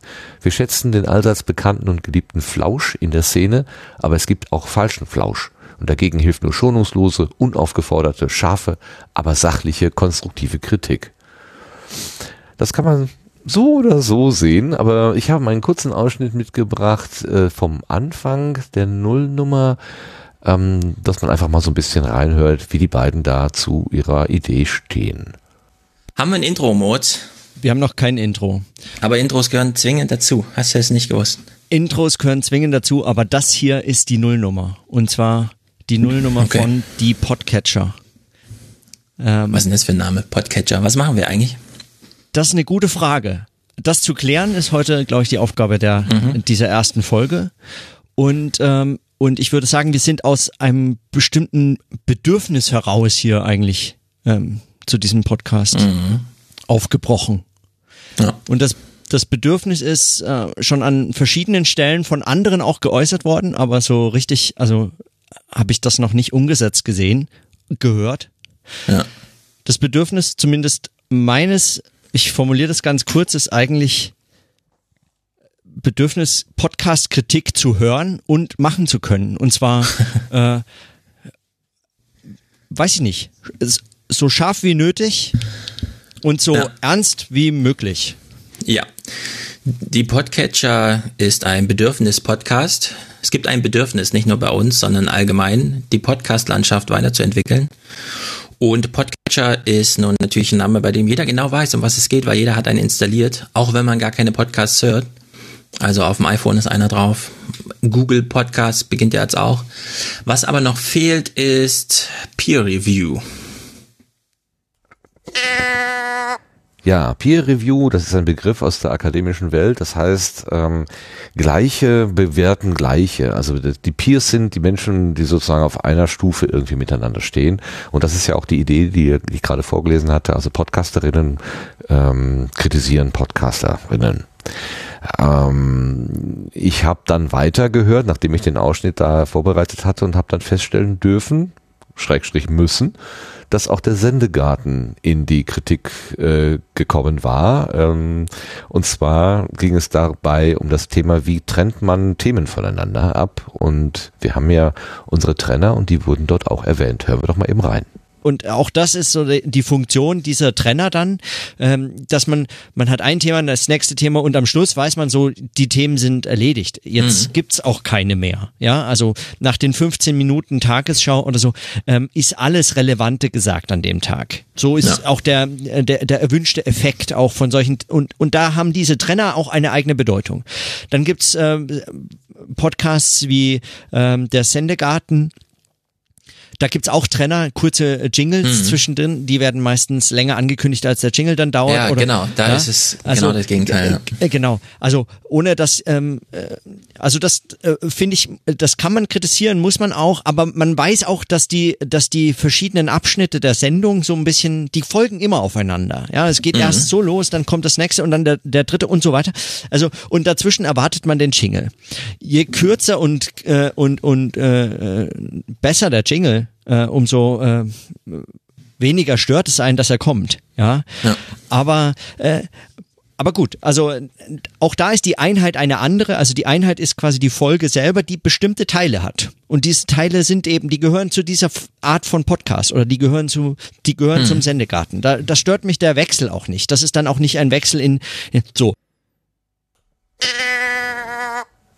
Ja, da geht's also um unsere Trenner und wie die halt wahrgenommen werden. Ich muss sagen, ich find's ganz witzig, die Wahrnehmung zu hören, dass die Trenner anmoderiert werden. Ich hätte jetzt automatisch gesagt, das passiert ja gar nicht, sondern anmoderiert wird die nächste Rubrik, die dann kommt. Also wenn ich sage, jetzt kommen wir zum Blühkalender oder wir kommen jetzt zu den Setzlingen, dann moderiere ich ja nicht den Jingle an, sondern die Rubrik, die dann danach kommt.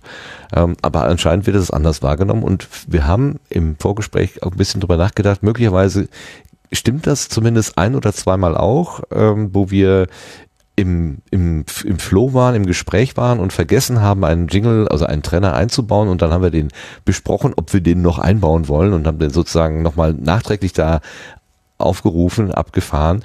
Da ist es dann tatsächlich thematisiert worden, aber ansonsten ist es ja eigentlich immer nur der Hinweis, jetzt geht es von einer Rubrik zur nächsten Rubrik. So ganz kann ich das jetzt nicht nachvollziehen, wie das da so rübergekommen ist. Aber ich freue mich, in einem Atemzug mit der Tagesschau den Sendegarten genannt zu hören. Das hat mich zumindest gefreut. Was sagt ihr dazu? Sebastian, kannst du damit was anfangen?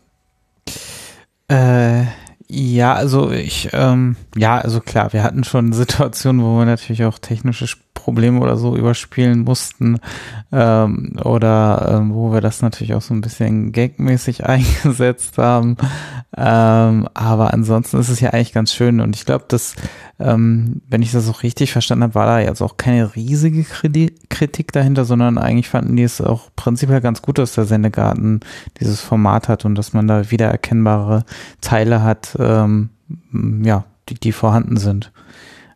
So klang jetzt zumindest der letzte Teil auch.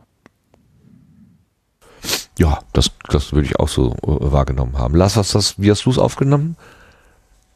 Ja, also den gesamten Podcast muss ich mir dann nochmal anhören, auch ein bisschen für den Kontext. Aber hier so im Sendegarten, ich habe jetzt eigentlich nicht das Gefühl, dass hier ständig die Jingles anmoderiert werden. Also der Sascha schreibt gerade noch im Chat, dass die Uschi im Pod-Union-Magazin regelmäßig anmoderiert wurde.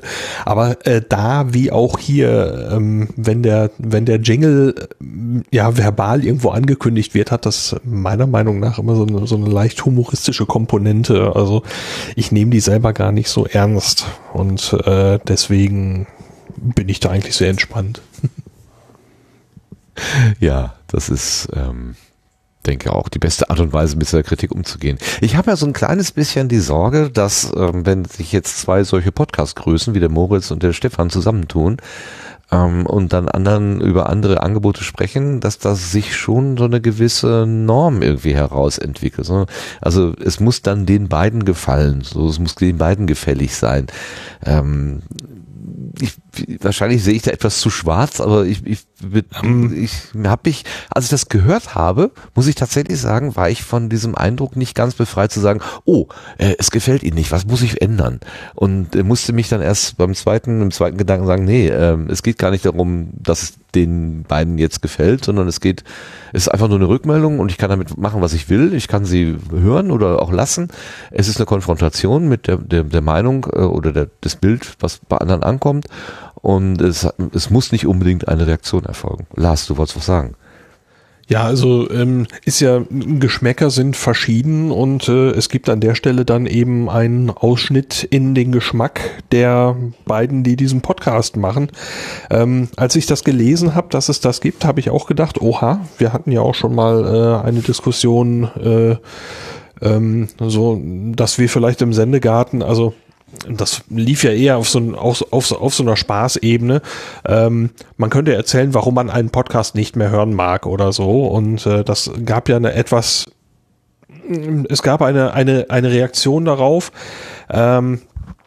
Und ja, bei dieser Reaktion, die kam mir dann heute wieder in den Sinn und da habe ich gedacht, okay, ich selber wäre da wahrscheinlich eher vorsichtig. Aber ich habe dann auch so ein bisschen drüber nachgedacht, wenn ich zum Beispiel mit dem Marc, im Moment zwar sehr selten, aber wenn wir dieses Laberformat machen und wir sprechen über Serien und Filme und Gadgets und was weiß ich für einen Quatsch, machen dort eben auch mal einen Verriss und sagen, das hat uns gar nicht gefallen. So, das bedeutet jetzt nicht, dass es allen anderen Leuten nicht gefällt oder dass man sofort sagt, ihr habt das jetzt so zu ändern, dass es uns gefallen muss, sondern es ist ein Blick auf meine Meinung, auf die Meinung von dem Marc, auf die Meinung der Machenden.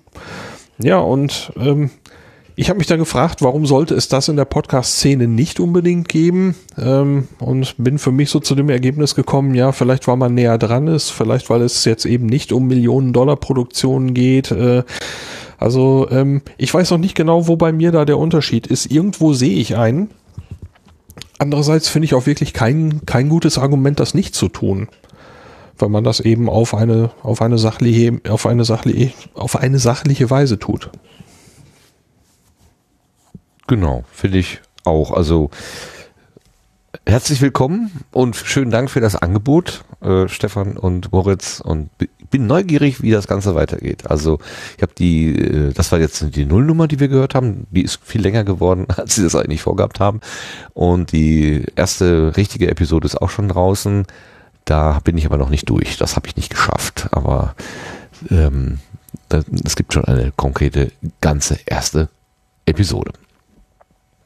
Von dem nächsten Setzling gibt es schon viel, viel mehr. Der ist insofern ein Setzling, weil ich da vor kurzem erst drauf gestoßen bin. Und zwar ist das ein öffentlich-rechtliches Angebot und nennt sich Klassik drastisch. Es sind so wenige Minuten Episoden. Und zwar sind das die Schauspieler David Striso und Axel Ranisch, die ich beide sowieso mag, und die haben sich zusammengetan, also ich lese einfach mal vor. Die Schauspieler David Striso und Axel Ranisch verbindet eine gemeinsame Leidenschaft, die Liebe zur klassischen Musik, und die leben sie vor dem Mikrofon aus. Die zweite Staffel startet am 16. November, eine Podcast-Serie der Echtzeit von Deutschlandfunk Kultur. Also es beginnt jetzt die zweite Staffel und insofern ist es dann doch so eine Art Setzling, aber es gab schon mal die erste Staffel.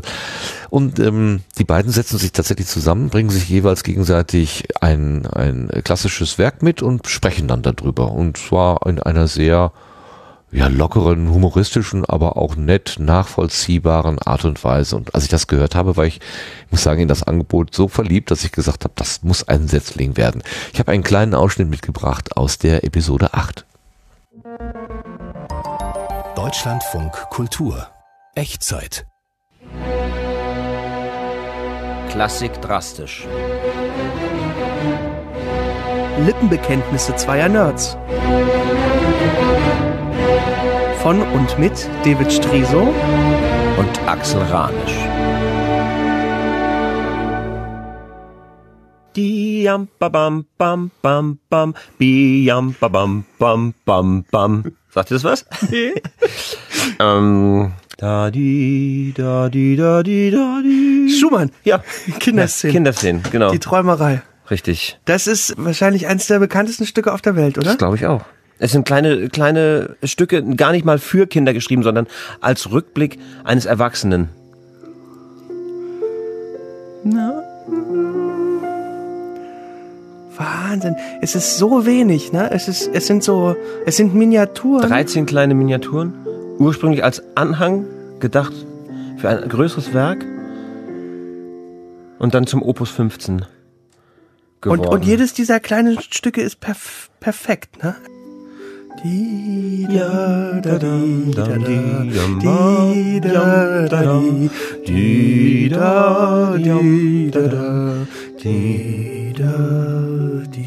So melancholisch, oder?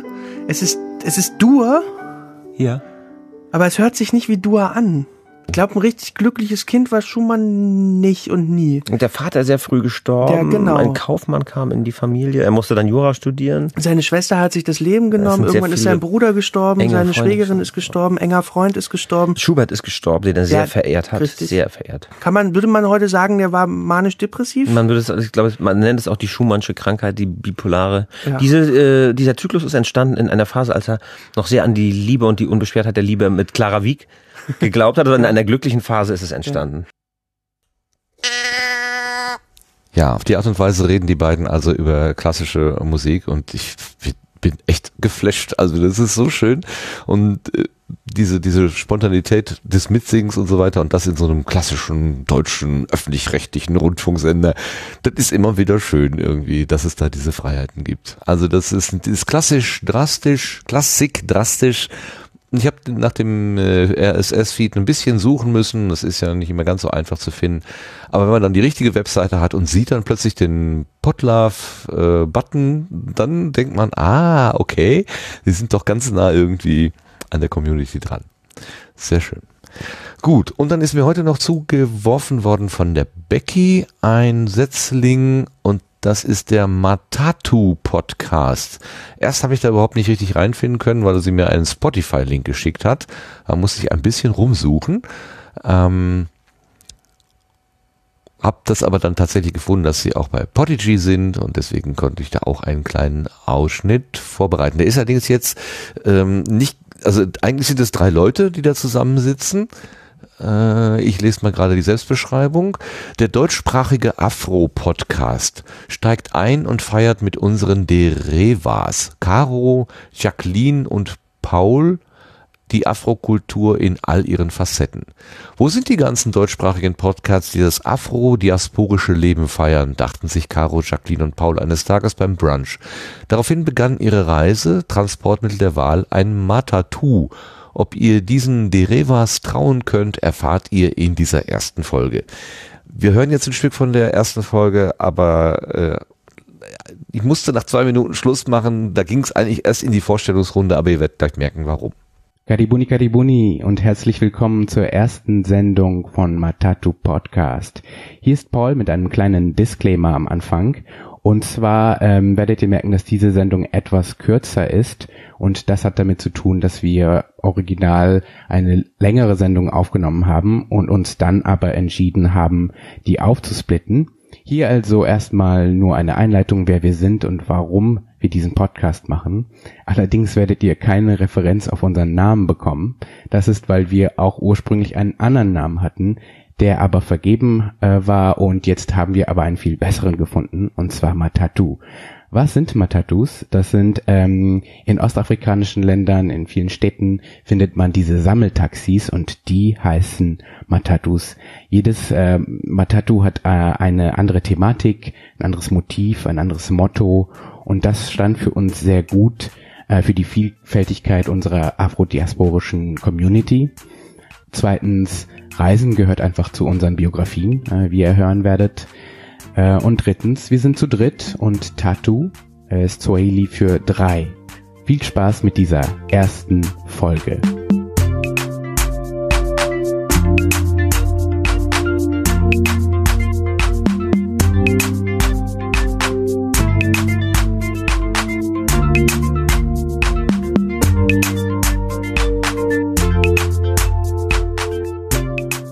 Ja, wir sitzen jetzt bei mir zu Hause. Mein Name ist Paul. Ich heiße Caro. Und ich heiße Jacqueline. Und das ist unsere erste Sendung. Woohoo, yeah. Wie geht's euch? Ja, gut. Ja. Wir haben eine Pizza gegessen. Ja. Und bin ein bisschen müde, aber... Zur Feier des Tages ein Sekt. Genau. Wollen wir uns alle mal kurz vorstellen? Dann wisst ihr, womit ihr zu tun habt. Ja, diese Vorstellungsrunde wird eben jetzt nicht gespielt, weil eben der Disclaimer vorausging, und da wurde eben erklärt, was Matatu denn eigentlich ist, nämlich diese kleinen Taxen. Das ist eigentlich, ich glaube, um den Begriff zu verstehen und den Namen zu verstehen, doch eine ganz hübsche Information. Das waren die Setzlinge. Leonid, hast du irgendwas davon mitgenommen, wo du denkst, oh, da würde ich ja gerne mal reinhören von den Setzlingen? Ja, also den Podcast über die klassische Musik fand ich sehr interessant. Also, weil ich selber eigentlich, wenn ich jetzt so über Sendungen oder sowas über klassische Musik nachdenke, ist immer was ein bisschen, nicht unbedingt das, was ich mir anhöre, aber das war wirklich sehr, sehr interessant. Also, dass sie sich so Stücke vorgespielt haben, haben gleich dazu was gesagt. Da habe ich gleich reingehört. Also, finde ich gut. Werde ich mir definitiv abonnieren. Darauf hätte ich gewettet, dass du genau das sagst. Wunderbar, schön. Hätte ich mal hier mit mir selber gewettet. Wunderbar, das freut mich. Gut, und damit kommen wir tatsächlich zum Schluss unserer Sendung. Und das sind wie immer die Blütenschätze, also die Dinge, die uns irgendwie besonders ins Auge gefallen sind.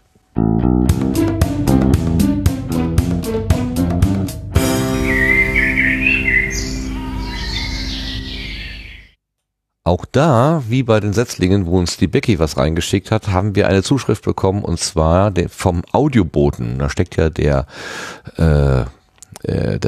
Klaus Backhaus dahinter, hinter dem Audioboten.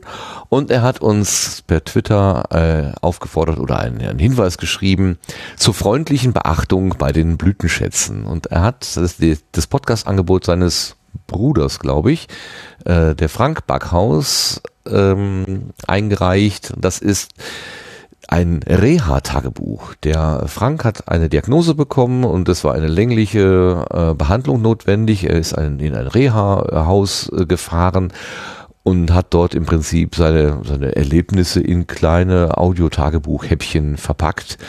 Das ist teilweise wirklich niedlich zu hören. Ich habe da mal reingehört, und man bekommt auch so ein bisschen die Stimmung mit und das Auf und Ab. Wenn man also so eine Krankheit durchmacht, das gibt halt bessere und schlechtere Tage, und das hat er alles schön in Audioform als Tagebuch sozusagen eingesprochen, und das ist zu finden unter der backhauscast.wordpress.com und in der Kategorie dort Frank Goes Schönhagen. Also gerne machen wir hier an der Stelle darauf aufmerksam. Und dann gibt es die Blütenschätze der Menschen, die hier anwesend sind. Fangen wir mal an beim Lars. Hallo Lars, was hast du für einen Blütenschatz?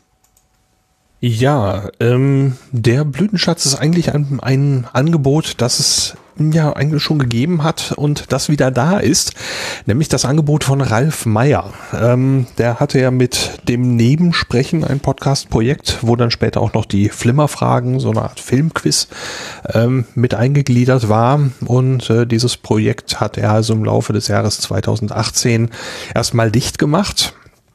aus verschiedenen Gründen, und er hat das Ganze jetzt auf einer neuen Plattform wieder aufgebaut, und das neue Format heißt Unterhaltungszimmer, zu finden unter unterhaltungszimmer.de, und da ist das Nebensprechen-Archiv mit eingegliedert, und die erste Folge der Flimmerfragen ist auch wieder da, und der Ralf hat auch eine erste Folge des Unterhaltungszimmers so schon mal laufen lassen, Folge 1, man braucht eine Heimat, und da erklärt er eben, was das Unterhaltungszimmer denn ist und wie es dazu kam und so weiter. Und weil ich Ralfs Podcasts eigentlich alle sehr gerne gehört habe und höre, freue ich mich einfach, dass er wieder da ist, und deswegen ist das mein Blütenschatz. Prima, Dankeschön, der Herr Meier. Der Unterkekste oder Überkekste? Ich weiß es nicht. Ich glaube, im Moment unterkekst. Ja? Unterkekst, ja. Man kann ja nicht zu viele Kekse essen. Nein, das geht eigentlich überhaupt nicht. Das geht überhaupt nicht. Sebastian, hast du auch irgendwas? Nein, aber es freut mich, das habe ich tatsächlich noch nicht mitbekommen, dass Ralf da wieder loslegt. Da muss ich gleich mal abonnieren. Zu wenig Kekse, zu viele Kekse, also auf Podstock, die Folge ist, glaube ich, auch mittlerweile online, oder? Ja, die ist auch da. Und ja, in dem Moment, ich zumindest hatte zu viele Kekse. Aber das Wehklagen über die Bauchweh ist nicht in dem Podcast zu hören. Das kam erst hinterher, offline. Da waren so viele Kekse und hinterher waren sie weg. Und jetzt tut mir der Bauch weh. Ich weiß gar nicht, ob es da einen Zusammenhang geben könnte. Das war sehr schön, sehr schön. Okay, dann gilt das sozusagen auch für dich. Heute machen wir es mal so, dass der Gast unsere Sendung beschließt. Deswegen schiebe ich mir mal eben meinen Blütenschatz dazwischen. Das ist ein, ihr werdet euch wundern, ein Videoangebot.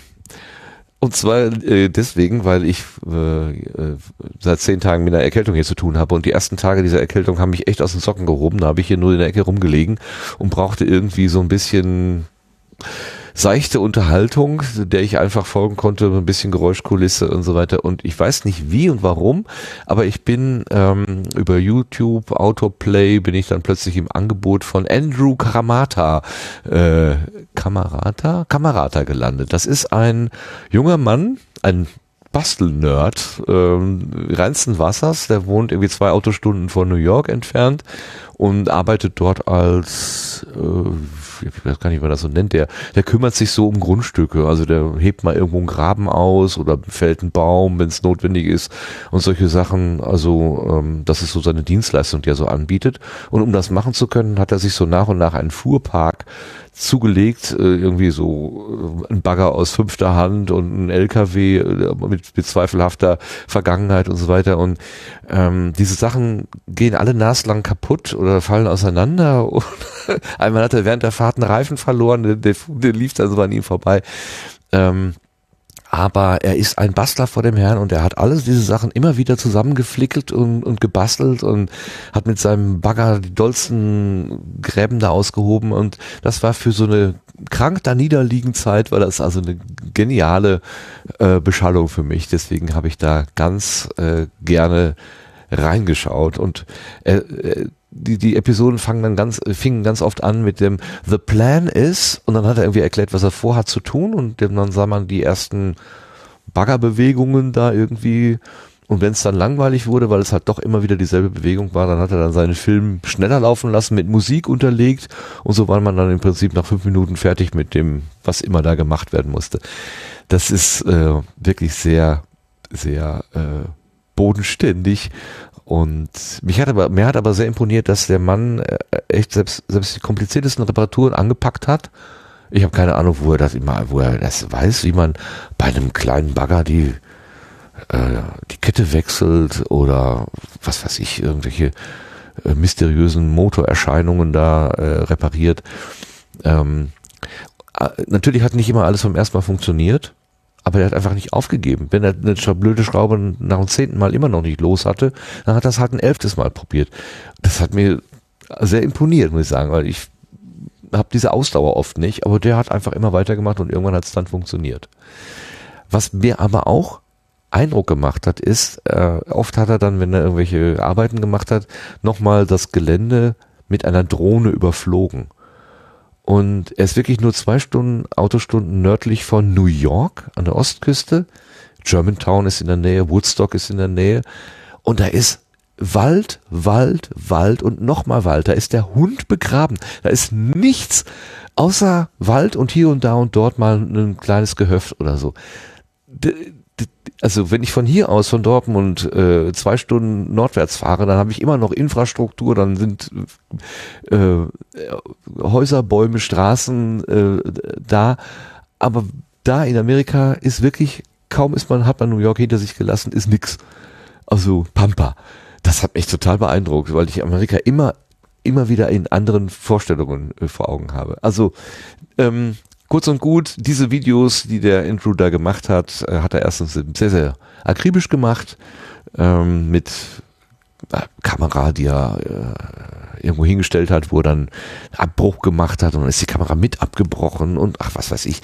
Er hat sich richtig was dabei gedacht und er hat mir meine 3 Tage krank da niederliegen, hat er mir echt versüßt. Deswegen ist das mein Blütenschatz. Etwas abseitig, nicht unbedingt mit der Podcast-Welt zu tun, aber immerhin ein YouTuber. So, langes Gerede. Dann kommen wir jetzt zu unserem Gast, dem Leonid. Leonid, hast du auch einen Blütenschatz? Also ich habe fast, das ist tatsächlich kein Podcast und auch kein Video, das ist ein Hashtag und ein Twitter-Account. Und zwar heißt das Mutland. Ich weiß nicht, ob ihr das schon mal gehört habt. Also es geht da wirklich um mutige Geschichten. Jetzt ist mal so aus Deutschland, wo die jetzt darauf gesammelt werden, entweder mit dem Hashtag oder geretweetet oder einfach irgendwie vorgetragen, wo man einfach so über Sachen erzählt, die einem irgendwie Mut geben sollen. Es geht jetzt tatsächlich nicht irgendwie da um Arbeit, um alle möglichen Sachen, auch aus der Gesellschaft, wo man sieht, okay, da gibt's auch noch gute Menschen und Menschen, die sich was trauen, und was für die anderen machen. Und ich finde das sehr inspirierend und ich könnte mir echt gut vorstellen, wenn die Leute das dann irgendwann mal mit den Gästen als Podcast oder sowas rausbringen würden. Das wäre wirklich interessant. Also so Geschichten, die einen irgendwie inspirieren. Also wirklich so aus dem Leben, wo man was hat, wo sich vielleicht einer für jemanden eingesetzt hat.